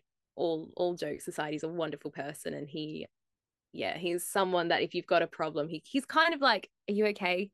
He just notices him, and I think Bez. Bez is the other one. Bez is quite a funny guy. He's such a nice human being and his family are so lovely and I've spoken to them multiple times and had drinks and dinner with them completely by accident, not knowing that they were Bez's family. Um, and now we look for each other on the weekend to say hello. And it's really funny if I don't go to Bez's debrief, he'll come out of his debrief sort of moving through the media center and I'll always look up and he'll be looking and he'll find me and he'll be like, ciao. He always, you know, makes the effort. So he's I think they're my top two favorites. Just he always looks so focused. There's always seems to have his mind on the job. You look at him in in the press interviews, he's really he's there. He is, and he's so aware. I think it's it's he's he can handle pressure really well and i think someone in his position that's something you would need because you know you get this backing from something like vr46 academy and, and valentino rossi himself and that comes with its own level of celebrity so to be able to handle that and i think as a credit to most if not all the vr46 boys that are still part of the of the academy they've handled that into sort of gp racing really really well um, and I think it shows by the people that aren't in the academy anymore and who used to be and who've had to learn the hard way and the people who are. Um, and he's very switched on. He's a smart, smart boy too. Like he's one of those people that just say things and you're like, I never expected that to come out of your mouth. Um, yeah, he is. He's laser focused, lovely kid, and just a really nice person in general. Do they often all get together? Do you find that you're you're often somewhere and you've got sort of maybe almost the, the whole range together do they all act like i mean i think of them as kids because i'm an old giffer but i just imagine them all having a chat and a laugh and uh... i almost i almost said something that my mum says to me which is back in my day because back in my day where i started which was like you know brolly dolly i'm here and i'm working and i'm getting paid to smile like what a job. Back in that those days like absolutely and i think because i was in a far less um, professional role in terms of what I do now. I think that role was such a social. You're you're the touch point between the sport and the fans and and the competitors, and you are the brand essentially. You're representing that brand. Um, so I think you know a decade ago, totally, and I, I my relationship with riders with them was completely different as well because you go on flyaways and flyaways are the only time that you can really sort of let your hair down after a race. And the sunday night you'd be like vodka tonic Maddi? Go what, what do you want to drink? And you just get to know people on a really social level. And it's so funny to me coming into this job that i have now two years ago and being like oh I saw all of my old friends and all of these races and competitors and hugged them. And it was the last time I hugged them because my job and my position has completely changed. And they respect that. And I think that's a really important thing too. And even 10 years ago, I was saying, I'd love to do this for a job. I want to do this for a job. And most of them supported me. And even when I write things which might not be the most flattering, they generally come to me and laugh. And I usually pass it by them before I publish it to you as just a heads up, this is going out tonight. It's everything you to me. It's all on the record, but I just want you to know I've published it. So yeah, I mean, it's yeah, your your career changes, your position with people changes. But like I was saying before, the respect is the thing that I I love having now because it means so much more to me that it's from a genuine place. I feel like sometimes MotoGP does a discredit to their athletes, and that's because they work so hard They've got all the pressures of their sponsors, their factories. And, you know, on top of that, what they're doing now is the job itself is hard because it's not just racing anymore. And I think when you're a racer, you just want to race. And all of there's a lot of hurdles for them and and in this kind of era of MotoGP, which I think will change. It will have to. Um, but I feel for them, you know, because they can't just go out and have a good race. There's always like some psychoanalyst afterwards like, do you know how sick I am of hearing about tires? I don't, I, I don't know enough about tires to care. It's it's the one topic that bores me, and whole shot devices and aero, and it's like, oh, can we just talk about how it felt to overtake Marc Marquez or something really actually exciting? We do want some of that as well, because back in my day, which is back in the old black and white days, we could wander into the pits and see Steve Parrish and Barry Sheene and get a hug and a nudge and, you know, just you know find characters who were more outstanding than others and get to know them a bit i suppose is what i'm saying. The, from the media point of view now everything is more calm and calculated. So these guys these racers nowadays they have such an intense job because they seem to be aware the whole time of who's looking at them what they're doing every second of the day. So i'm just trying to get a, a bit of a, an overview a, a bit of a pinpoint view of uh, some real personalities, I guess. It's nice looking back on on the last kind of 10 years and seeing how things have changed for people as well. Like Jack, you know, started as this Moto 3 rider and Red Bull rookies and now he's a dad and he's married to the love of his life. And you know in saying that he's obviously got a quite a high pressure job this year as well and he's not up to scratch which is is a shame. You know there's no shame in saying that. In compared to his nearest competitors he's sort of been lagging and that's a real shame. Um and everybody loves jack jack is one of those people that can seemingly do no wrong even if i think he does wrong everyone will tell me it's jack he can do no wrong I think that's because we do get a feel for his personality. We do see on some of his posts, he has typos, a bit of bad grammar, and you feel you sort of can see his love of Ruby, his wife, and they've just had a baby, and all of that goes into, you know, you want to support him and be there for him when you're watching the racing. I think for me as well, like my my happy place is probably with like the Moto 3 and Moto 2 riders and a couple of the kids I manage in BSB and things as well. Um, and it's i think it's because you can get to know them really well. You can actually have a relationship with these people who are coming into adulthood and just really want their dreams to come true. There's something so naive about i'm going to change the world and it's it's that kind of attitude i still hope i have. I hope i carry it with me my whole life but i see it in young people and they really want things for themselves and it's harder when you get older, you know, and especially looking at like the MotoGP crew now. First of all, everything we do is immediate. So if I just finish a debrief with someone like Jack, it's on the internet in 10 minutes. It has to be because I'm competing for airtime and I, I have to do that. So it's not like it's getting on a plane and delivered and printed in the in the paper the next morning. It's it's immediate. And the news cycle now is much harder than it was, you know, a long time ago because there's so little time between finding information and publishing the information. Um, and I think sometimes that's why I like to sort of step out of MotoGP because it, it's just this juggernaut of information that doesn't stop. And you have to remind yourself that it's not real. Most of this isn't real. It's just a sport. It's two and a half thousand people that travel together for 10 months of the year. You still do have a life. You just have to step out. And I think everybody in that paddock kind of feels the same way from time to time because it is heavy. It is a lot to go through. Yeah, it's a gladiatorial sort of arena that you're you're ensconced in there. That's why I was wondering if you went to every single race because I know you have heavy commitments with BSB and with road racing. So let's go back to BSB. You manage some of the young guys there right from scratch. Yeah, I mean, I manage in loose terms. I so I'm not I'm not like a a motorcycle manager that's calling and making deals. Actually, what I'm doing is calling my kids and saying, So, how do you write a contract? Hey, pretend I'm Monster. How do you pitch me on sponsoring you? And we sort of discuss strategies about, you know, coming, most of the kids I look after are Australian as well, makes sense. Um, moving from Australia to the UK. How much do you need in living expenses? How much do you need to pay for your seat? Because you are going to pay for your seat in national racing that's just the way it is.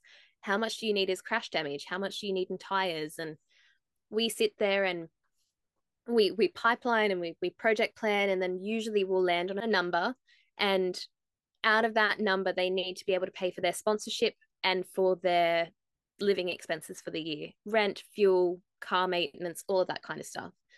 Um, and that's where i come in. So i help them pitch themselves to sponsors. I help them fix their social media. I help them have a bit of a voice and encourage them to not be scared to be an individual, which can be hard because when you're young, you just want to be like everyone else. And these these guys and girls so young that they have to have parents with them. They'll be usually 17, 18 years old. Um, one one guy that I've looked after, and he's I always call him my bubba, Jacob Hatch. And I met him when he was 16, and it just so happened that he was going to BSB and I was moving to the UK at the same time. And this friendship formed with him and his family. And his mum is definitely one of my best friends now, you know, someone that I call to ask advice from or talk about life from, or, you know, you just, you develop these relationships. Um, and Jacob and I are quite close. He, he's one of those people that calls you not with anything to say, he just wants to call you and i love that about our relationship and what we've been able to do is sort of give him what I've been able to do is give him confidence to go and ask, go and ask for your place. If you don't know where it is, go and find it. Ask for the money. How do you pitch yourself in an email? How do you write a correct email? What is it you're selling?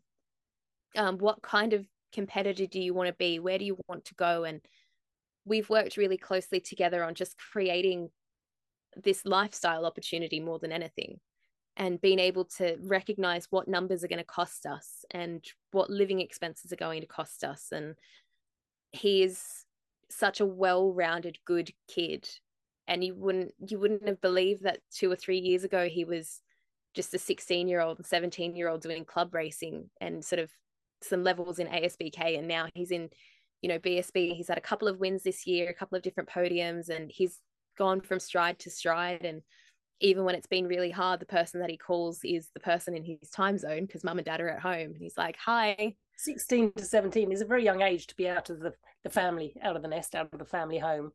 And because you are a fast rider and a and and a racer because that doesn't always go hand in hand you can race it doesn't mean that you have any idea about the rest of all of the life skills that you need to go and do the racing.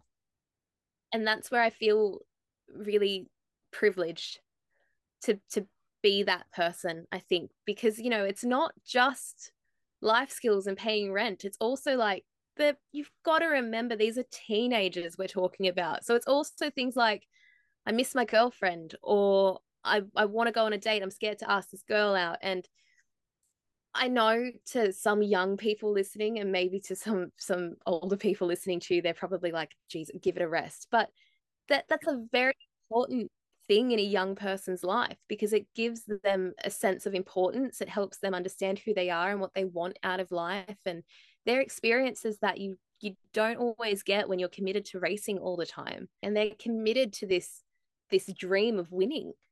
So you have to be able to give them some kind of confidence in a way and and encourage them to go out and make friends and encourage them to sort of go on dates and, and little things like that. Because if they don't, they become quite a sheltered version of who they should be because they're not just an athlete, they're a whole human being. And when you get hyper fixated on just being an athlete, you forget all the little parts of yourself which are also important. You know, your health, your well-being, your relationships, your family. Um, and I, I'm I feel quite privileged to be that connector really between the two because I I in my own way have experienced commitment to racing and then forgotten about everything else and had to repair it. So I, I feel very lucky that I can sort of give advice and, and people can lean on me for that, especially at a young age. It's hard. Being young's hard. It is because everyone's looking at you knowing you're young, but they don't actually necessarily help you in growing up, as it were. They just expect you to get on with it. And I was reading um, your piece about the section about the Wains. I can't remember what it means. the Wains. Wains is a Northern Irish term for the kids. How you would uh, even sort of mother them, make them sandwiches and things that they might forget. You kind of tell them to go to the dentist, and it's also for my benefit because my worst nightmare is having to sit on the mountain at TT for six hours and not have something to eat. So, like, if we're going out on the course, kids, I'm bringing tomato, cheese, butter, bread. We're having sandwiches. Like, we're not going to sit there and starve. But um, yeah, the Iliam and Jorge George, um, they live on the Isle of Man. They're road racers. They're really good, good, good kids and just nice people. You meet people that are just really lovely, and that's them.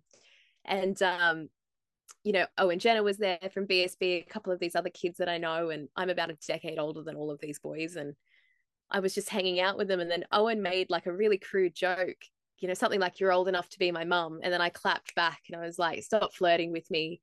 Just say what you really want to say. And then they all just started calling me mum. It just stuck for the whole week. And I was like, Wow, I've gone from like the sister role to the mum role. Like, oh well, that's my that's my place in life now. and the TT, I did, that article was uh, fantastic. The so much feeling in it. Um, what, tell me the full name of the article. The article about the TT.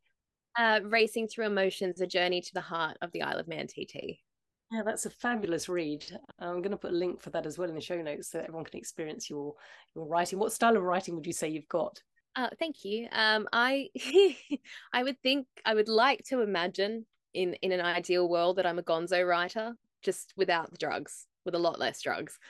But um, yeah, that I think that piece is has weirdly become my defining piece, and it, it got me a lot of jobs and it opened a lot of doors for me, um, because I just you don't get stuff that's real sometimes that feels really authentic and is not heavily edited to something that it's not. That was a true portrayal of everything I went through that fortnight, everything I felt, and ultimately that's that comes from a kind of love for the sport, my friends, and I I think I said it. I, I in that piece, I'd give my left kidney if it meant we could go racing. If it meant that there was going to be a good outcome, I'd do it. And um, I'm so, I'm very proud of that piece because I think it takes more than saying what you mean. I think it takes a lot to really put your your heart and emotions on the line and and to let people into that kind of depth of what you feel. So that was a that was a i'm really proud of it. I still am. So tell us a bit more about time at the tt um what's it like on the isle of man? You've been to so many places. It's cold. Actually no tt this year was like stunning weather. It was so warm. It was sunny every day. I was wearing mini skirts and having a great time. Um TT is a very it's a very emotional place without being emotional. And I think that's why I really struggled actually because I didn't really know how to feel and I wasn't quite sure how people can just get on with their day probably feeling the same way I was. Um and it's it's crazy and I I hate it and I love it so much. I I can't wait to go back. It's one of those places that just captivates you because of all the danger that's involved and the height of your friendships and relationships become so pivotal there. Um and i i don't want to talk about it in such a dark cloud but like it is it is a really hard place to be. It is a sad place to be. It can be. Um but even in those moments where it's horrific you feel quite safe. You feel very comfortable um because you know everybody around you probably feels the same way in some capacity. Um, and for me, this year, a, a friend of mine passed away, and that was quite difficult. And I, it, it, I don't know how to explain it. Like it was difficult at the time because I knew that I was going to have to tell someone, and it was difficult because I felt like I might have been one of the last people that he saw, and and all of these little things. You give them no thought at the time that they happen and then it's after something tragic happens that you look back and you're like wow okay i'm lining up the moments with the time that they occurred and that suddenly becomes very wow that that was last moments and i yes yeah you, the realization on reflection.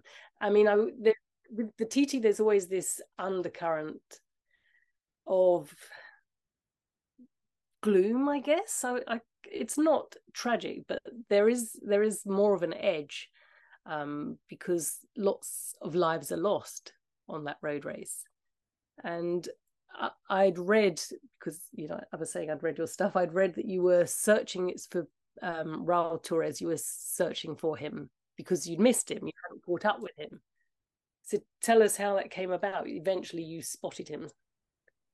I mean, I yeah, I think when I when I think back on TT this year, I was definitely just in my own little world, which is not unusual for me. And I was I remember I was literally skipping through the paddock to my friend's pit area. I can't remember. I think it might have I might have been going to see Dom or Rennie or someone. But I was skipping through the paddock and there's like a shower block and toilet block in the middle of the paddock. And I was skipping by and Raul Raul came out of the bathroom and he had his leathers on around his waist. He had a towel around his neck. And I called out to him and he called out to me and I said, I've been looking for you and you know, Todos Ados, where have you been? And and he, he goes to me, you still need to work on your Spanish. Like I pretend that I can speak Spanish. I can't. And um, you know, we laughed and I said, you know, I'm going to watch your race down at Bray Hill. I'm going to be with some friends. And he said, we'll catch up tomorrow. And we'd been planning to work together on some sponsorship opportunities for him which in a past life is what I did for a living. So I said, you know, let's create a kit, let's work on it together. And he said, We'll see you tomorrow. We'll catch up for a beer tonight or something. Just flick me a message afterwards. And I said, Yeah, I will. I'll be watching you from from Bray Hill. kiss, hug, and I started skipping away again. And I turned back and I waved. And then that was, he went back to his pit and was getting ready to go out and race. And that was, yeah, it was so at the time I didn't think anything of it. You know, I was like, yeah, and I I text my my husband and my friends. I was like, yeah, I've seen Raul. Like, we're gonna catch up later, and because we'd been looking for him all of practice week, and he was just never at his tent, or he was never where we were, or he was on stage, you know, in the TT paddock or something. So we were never crossing paths, and it was just in that small, you know, one minute of time we just saw each other, and I mean, it sounds so gloomy, and it sounds so sad, and it, it is. And you know Raul wasn't like my best friend or anything. It wasn't someone that I knew extremely well. It was just someone that had always been kind to me and polite to me. And my very first TT he invited me into his pit area and showed me the bikes and was telling me about racing. And he had a really lovely relationship with my mother-in-law as well because she works at the northwest and, and other places. So it was really hard.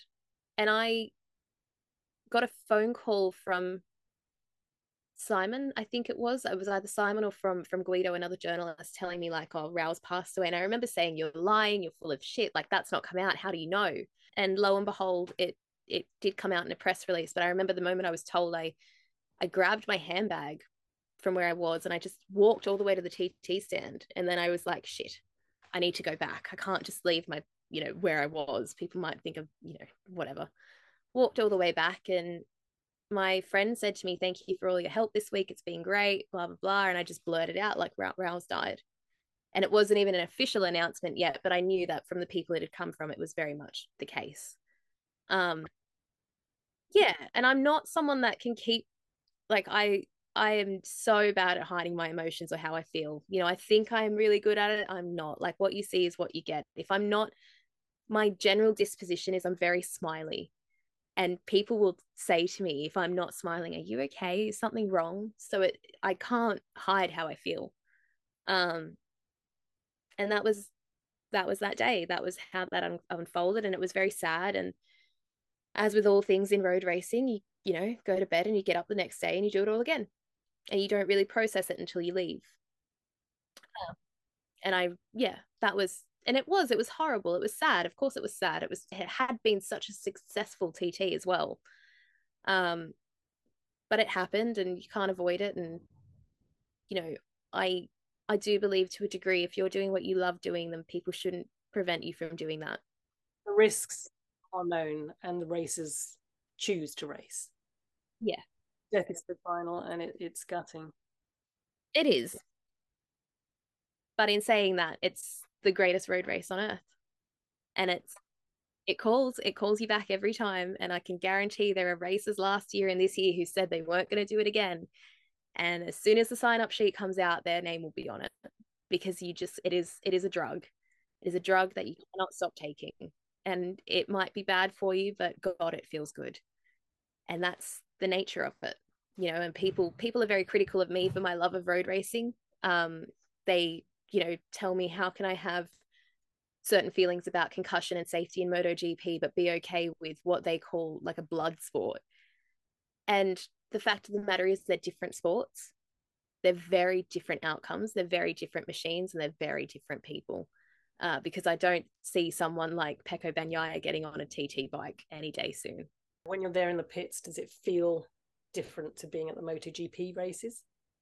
Oh, totally totally like you i think in MotoGP you don't expect people to go out and not not come back. Um which is it's so heavy like it is so depressing to say that but it is it is a reality and you acknowledge that and you try to ignore the feeling of it but that is the fact you know MotoGP doesn't make me nervous. Um that's a lie actually. It does now because it's gotten so dangerous because of all of these aero and whole shot devices and tires and whatnot. I mean after what happened to pecco a few weeks ago i was i screamed. I was watching it in the media center. I screamed with horror. Um but you it's a very different sensation because generally closed circuit racing yes bad things happen and they we can't avoid them. They do happen. You know that that's the truth. They have happened in recent years. But generally speaking it's it's not often It doesn't feel like it's often anyway. Um, and generally speaking, they go into the same tracks with uh, you know a lot of regularity, so everybody knows what they're doing all of the time. It's not things aren't generally a surprise. Um, so the feeling is very different, and I think what I've discovered about myself as a human being with racing is I've made a career out of it and I'm continuing to make a career out of things like road racing as well. And I have to acknowledge in my little silly little soul that I care a lot. And as soon as I stop pretending that I don't, I feel better because I do care. I care about my friends, like, and you know, not just them coming back. I care about things like results. I care about how they feel. I, I want them to be happy. I want them to get the best out of whatever they're doing. And if it makes them happy, then go and do that. Um, and I think what made me nervous at TT specifically was a lot of things weren't going the way that people had planned. And that made me feel quite uneasy because it's the kind of place where things should go to plan. If things go to plan, you feel quite content. If they don't, you worry. So, how do you, for people who haven't been to the Isle of Man and been to the TT races, um, how difficult is it to get around? We hear these points thrown out there, Bray Hill and whatever, you know, you race to get there, you rush, not race, rush to get there. Are you running up the roads? You hire cars? What what are the distances? How does the whole I mean, as long as you're you can you can travel around on the course, I think up until about 30 minutes before the road closes. So if you want to get you can get to your vantage point. There are ways to get to vantage points that aren't on the course. Um, don't take don't do what I do and not pay attention to the time that the roads close because at the Manx Grand Prix this year I almost ended up on the mountain because I thought it was 9:30 it was in fact 10:30 and I didn't change my watch from European time to UK time. yep, it was one of my finest moments. Um, but you can you can get around quite easily and I think if you've never been to TT before and you're worried about what it's going to be like and are you going to meet people and can you ask for help you the Isle of Man is like the place. Everyone will go out of their way to help you. Lots of visitors to the island have been there for donkey's years. They come every year. Um, you'll make friends really quickly. It's never it's it's such a community. It, there's no community like it. I've never been at a place that felt more like home immediately. Um, people help each other, and if you want to jump in someone's car, if you want to jump on the back of a bike and get a ride to go up somewhere, people will do that. I think there's like all these different Facebook groups as well that you can join if you've never been. Like there's so much opportunity, you know, and generally speaking, from the TT grandstand to Douglas, everything's within walking distance. Um, yeah, like from from Douglas Promenade to to TT grandstand, which is where the paddock is. Um, you can get around pretty well. It's not hard to get around and just do a little bit of research on the kind of spots you're comfortable sitting at because I sat at Gorse Lea this year and I quite frankly, was so scared for my life. It was amazing. I loved it, but also it was scary because it was this far away from my face. I was like, oh, this is how it ends. Um, but the other really, you know, something I would suggest to people who have maybe been a couple of times before but want to do something different is go marshalling as well. Um, you get all of your training, but you can choose what kind of corner you want to sit at. All of the marshals are really lovely. They've been doing it for a long time as well. Um, and it gives you a whole new vantage point and experience of the event as well, which is incredible. You know, that if you're up to doing that, go and do it. Yeah, didn't know you could just apply and train for that. Yeah, yeah. I did it this year. It was great fun. Did it at Ballacraine, and I can't wait to do it again. It was awesome. Yeah, such responsibility as well, in a way. Yes, yes. So don't get excited. You're like a novice marshal for I think four or five five races. Like you don't you don't just you're there to learn. You don't do much. Um but it you know the it is it is a cool experience and you get to bond with people and you'll talk about things that you have in common. And you know i think that's what's really incredible about this community and convincing people that it's an event worth going to is quite difficult when it has quite a somber under undertone. Um but it is an incredible event and it is worth going. And the people that go are fully aware of everything. There's not a single thing that they're missing. They know that this is dangerous. They know that people that they love, everything. And we still go because there's no place like it. And the community is so individual. Um, and it does, it is a place that feels like home. It really does.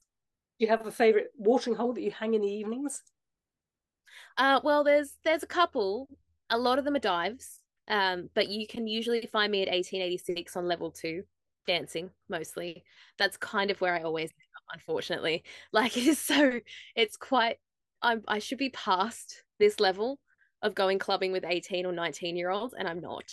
So you'll always find me there. If you if you're looking for like a pixie blonde, you know, bob cut girl, that's probably me. You're very um coy in mentioning, and I hope you don't mind me bringing it up, but you had a very shocking and nasty accident that has left you scarred from head to toe, well, from neck to toe. Um, to give people a bit of background, we met recently in Italy, and you didn't mention it at all until like people started wheedling things out about you know life events that had happened to them. Um, I was, uh, where was I? I was I was, it was November 2020. So this was between lockdowns in Australia. And my friends and I had decided, oh, we'll go, let's go on a holiday to South Australia. In hindsight, why? Because it's South Australia. No disrespect to my friends in Adelaide. I love you all. Um, you know, it was like, yeah, we'll go and do it because we've been in lockdown for nine months. We're going insane.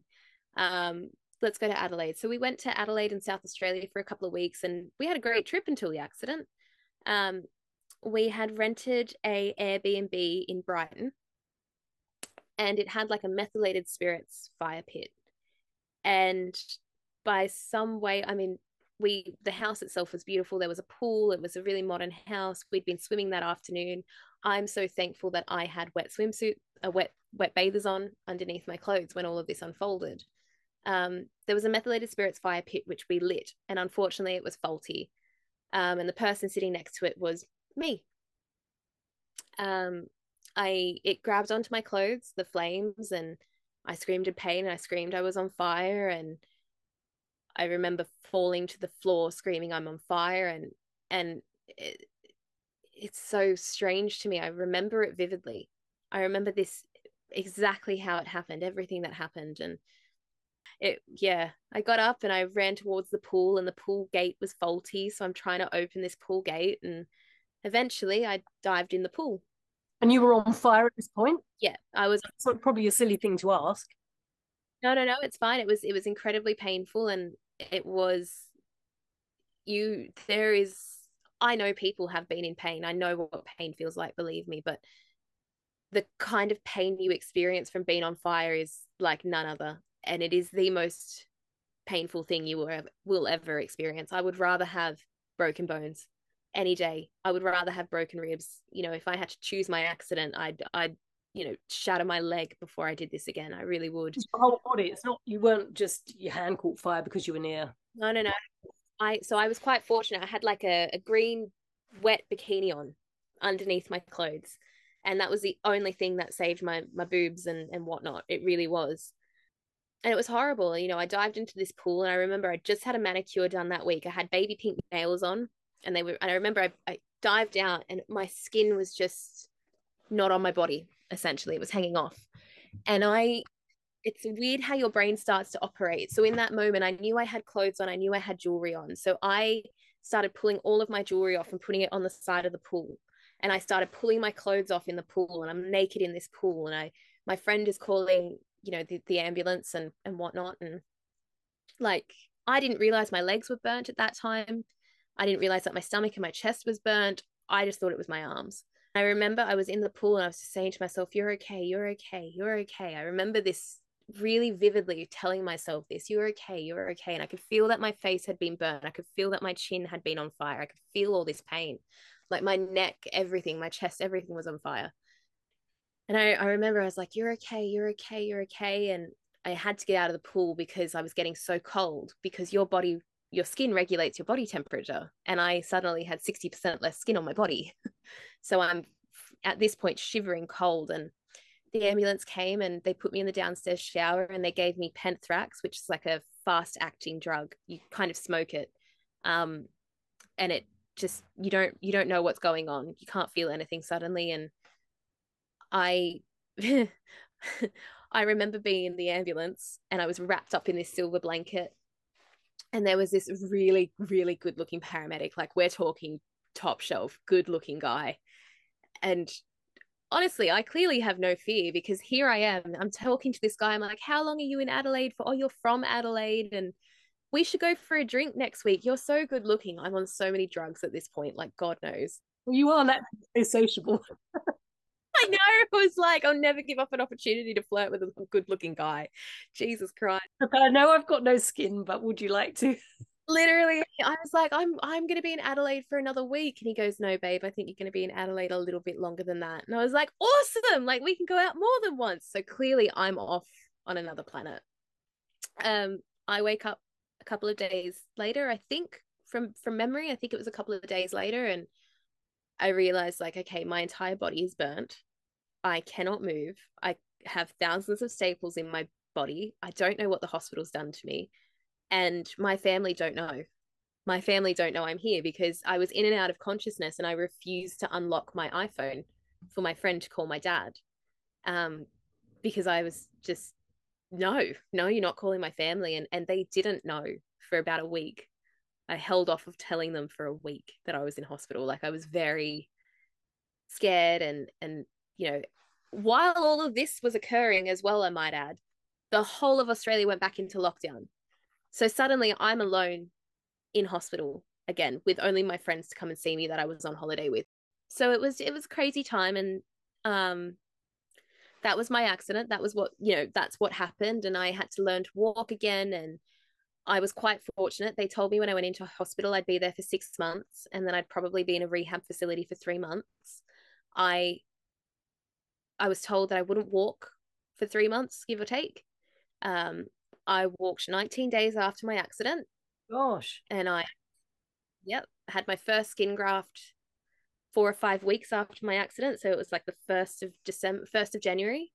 And I walked out of hospital on my 25th birthday. Wow. So I spent a total of 11 weeks in hospital. Didn't have to go, I had to, I went back to Sydney. I went back to work. I still had to go to the hospital three days of the week while I was in Sydney. Um, but come hell or high water, I was getting out of that place. I wasn't going to stay there. And I, I didn't. I left. And 2021, that year was even harder than I imagined. I ended up having multiple surgeries because the doctor would tell me not to walk and I wouldn't listen. So I would crack open my skin grafts or I would fall over because I didn't believe that I needed my wheelchair. I wouldn't listen. You know, I was just determined not to to do what they told me to do. And looking back, I kind of wish I'd been nicer to myself. But um, no, I just got on with it. And looking back, that was the worst thing I could have done because I really, really needed to give myself the space to realize that life had changed. Um, but I didn't want to acknowledge that at the time. And I think I went from being this 24 year old, you know, standard pretty girl, nice body, you know, I, I knew that I was, and, and there's nothing vain about that. I knew I was a pretty girl. I knew I was good looking. And I, to a degree, believed that that's what gave me a lot of value. Um, and it's been a lot of work since then to realize that that's not my value. And actually, I've made bad choices based on that, you know, before and after. Um, because after the accident, I went from being this really pretty 23, 24 year old to suddenly being this 25 year old who was just determined to be better. And I think I used to get so annoyed. I used to get so annoyed when people would tell me you're inspirational. And I was like, why? Why am I inspirational? Because I'm going to work. Like people can't go to work. I just had to fight everyone on anything that they would tell me that was true. Because looking back, it was. Um, but I just had to argue this. This nothing had changed, and I remember, you know, just thinking like I wanted to die. There was a point where I wanted to die. I think December 2021 I I was so close to just not waking up. Um and I didn't. I I don't know why. I just chose to live instead and my life got better. It did. It, it got better and I don't know why I stopped. I'm not sure what thought popped into my head or why I thought I, you know, I, I could just live instead, but I did. Um, and it did get better. And it's crazy to me that that's that's my story. And and looking back now, and I think I, I was talking to you about this the other day. I, I I'm so grateful is not the right word, but I'm so aware that all of the wonderful things that have happened in my life, from the businesses I'm starting to you know, my dream was to be a journalist in MotoGP, and I did that. None of those things actually would have happened if I didn't go through this really tragic time in my life. Um, and I'm not, I don't know if I'll ever be grateful for it, but I'm grateful for the lessons I've learned from it. And I think to a degree, I'm happy that my physically how I feel about myself, I'm confident and I'm happy in how I look. And I don't care that I have scars. And, you know, if that bothers you, that's something that is wrong with you, not the other way around, you know, and I my life is normal, but it, it it definitely made me who I am today. And I think more than that, it made me a better friend.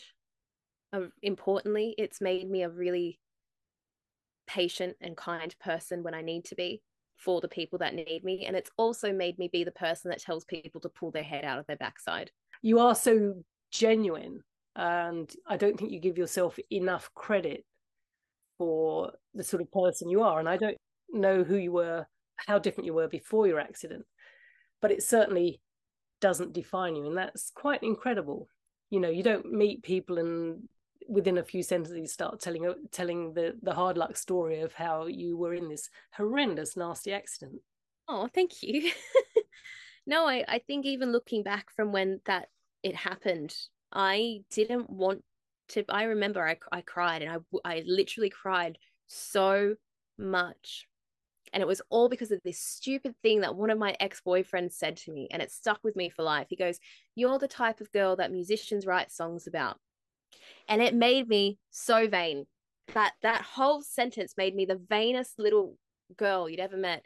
And i remember after my accident calling my dad being like they don't write songs about girls. Like they don't i just remember being so upset and so uncomfortable and and moving through these emotions. I, I look back now and i'm like well you're a cool person because of all of that and i didn't i didn't ever want my accident to define me you know it's it's not stopped me it's not ever prevented me from doing anything. I think, you know, even the the first year, right, on the anniversary of it, we had a birthday party. It was like my new my new birthday, my second birthday. And yeah, I had a cake, I had a balloon, I had candles, and it was great fun. It was just it's really bizarre that I look back on that day now and I've I've done everything in my power to make it as positive as I possibly can because I'm fully aware of the fact that I'm I am a better person, I'm a better friend and I'm I'm a I'm achieving and succeeding things that I wouldn't have if that didn't happen. And not that I wouldn't have, but I wouldn't have done it in record time because I think when you're young you're allowed to be silly and make mistakes and it sort of made me grow up quite quickly um, which I'm grateful for. But also, it, it means that I I overthink, or maybe I I analyze everything now where I didn't when I was younger. And there's I miss the, the naivety of being young. There's something so nice and blissful about being naive, and I miss that. It's funny how you come to appreciate that once it's gone, but you are incredible because you know it's it's been a life changing horrendous event and you don't even give yourself credit for that you just sort of throw it under the I've matured banner.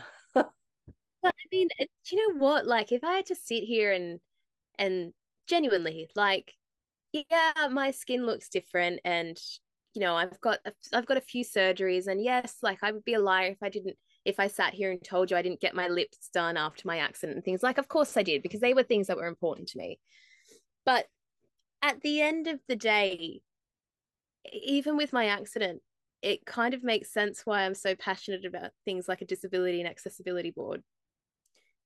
And it's it's why I'm so passionate about helping young people realize that they they have so much potential and not to hate on themselves and not even young people just my friends i hate it when my friends call me and tell me they hate themselves or they don't believe in in what they're doing and they don't know how to find it because it's it's why not why not? The the biggest barrier you're going to face in your life is always going to be you. And the worst thing that anyone is ever going to tell you is no. They can say they hate you, they can say they hate how you look, they can say you're a bitch, whatever they want. Ultimately, how you feel about yourself is the most important relationship you have. And then everything else becomes easier. And I think that's, you know, maturity and it was my accident and I think I I'm really grateful that in my position I'm able to speak about it and not make it my entire personality's trait, despite the fact I make jokes about it, which is um, I'm well known for. Like if somebody stubs their toe, I turn around and go, "Oh, do you need a skin graft?" Like I'm so unsympathetic. This is what I mean. I'm also like the the tough love friend, but um, it's yeah. I'm I'm so proud of myself, and I'm not ashamed to say that. I think it was it was such a challenge, and it was hard, and I still have my days where I look in the mirror and I'm like, "Oh God." Well, you know, you look at photos from when you're young and you're like, I want to look like that again. 18 year old, no woms in the world, beautiful hair. I don't know how I had it all. No money. I don't know how I used to go out so often, pay my rent, and have no money and savings. Like I had a little bit of savings. I don't, what is that? But um, no, I, the one thing that I can take away from that above everything else is that it made me a better person to myself and to the people I love. And I hope that you know one day when i'm not here my friends and my family can go Maddi Maddi was my person to call and, and Maddi was always smiling. And that's kind of how i want to be remembered. Like you know i want people to be able to look at my story and look at all the bad things i've done in life and all the bad choices i've made and just go well she turned out all right. I think you you exude a lot of hope. And i i feel you sort of draw people in because of your positivity and and your sharing. I think you're a you're a, a wonderful person. You're a real ray of sunshine. Thank you, Maddi Paddy.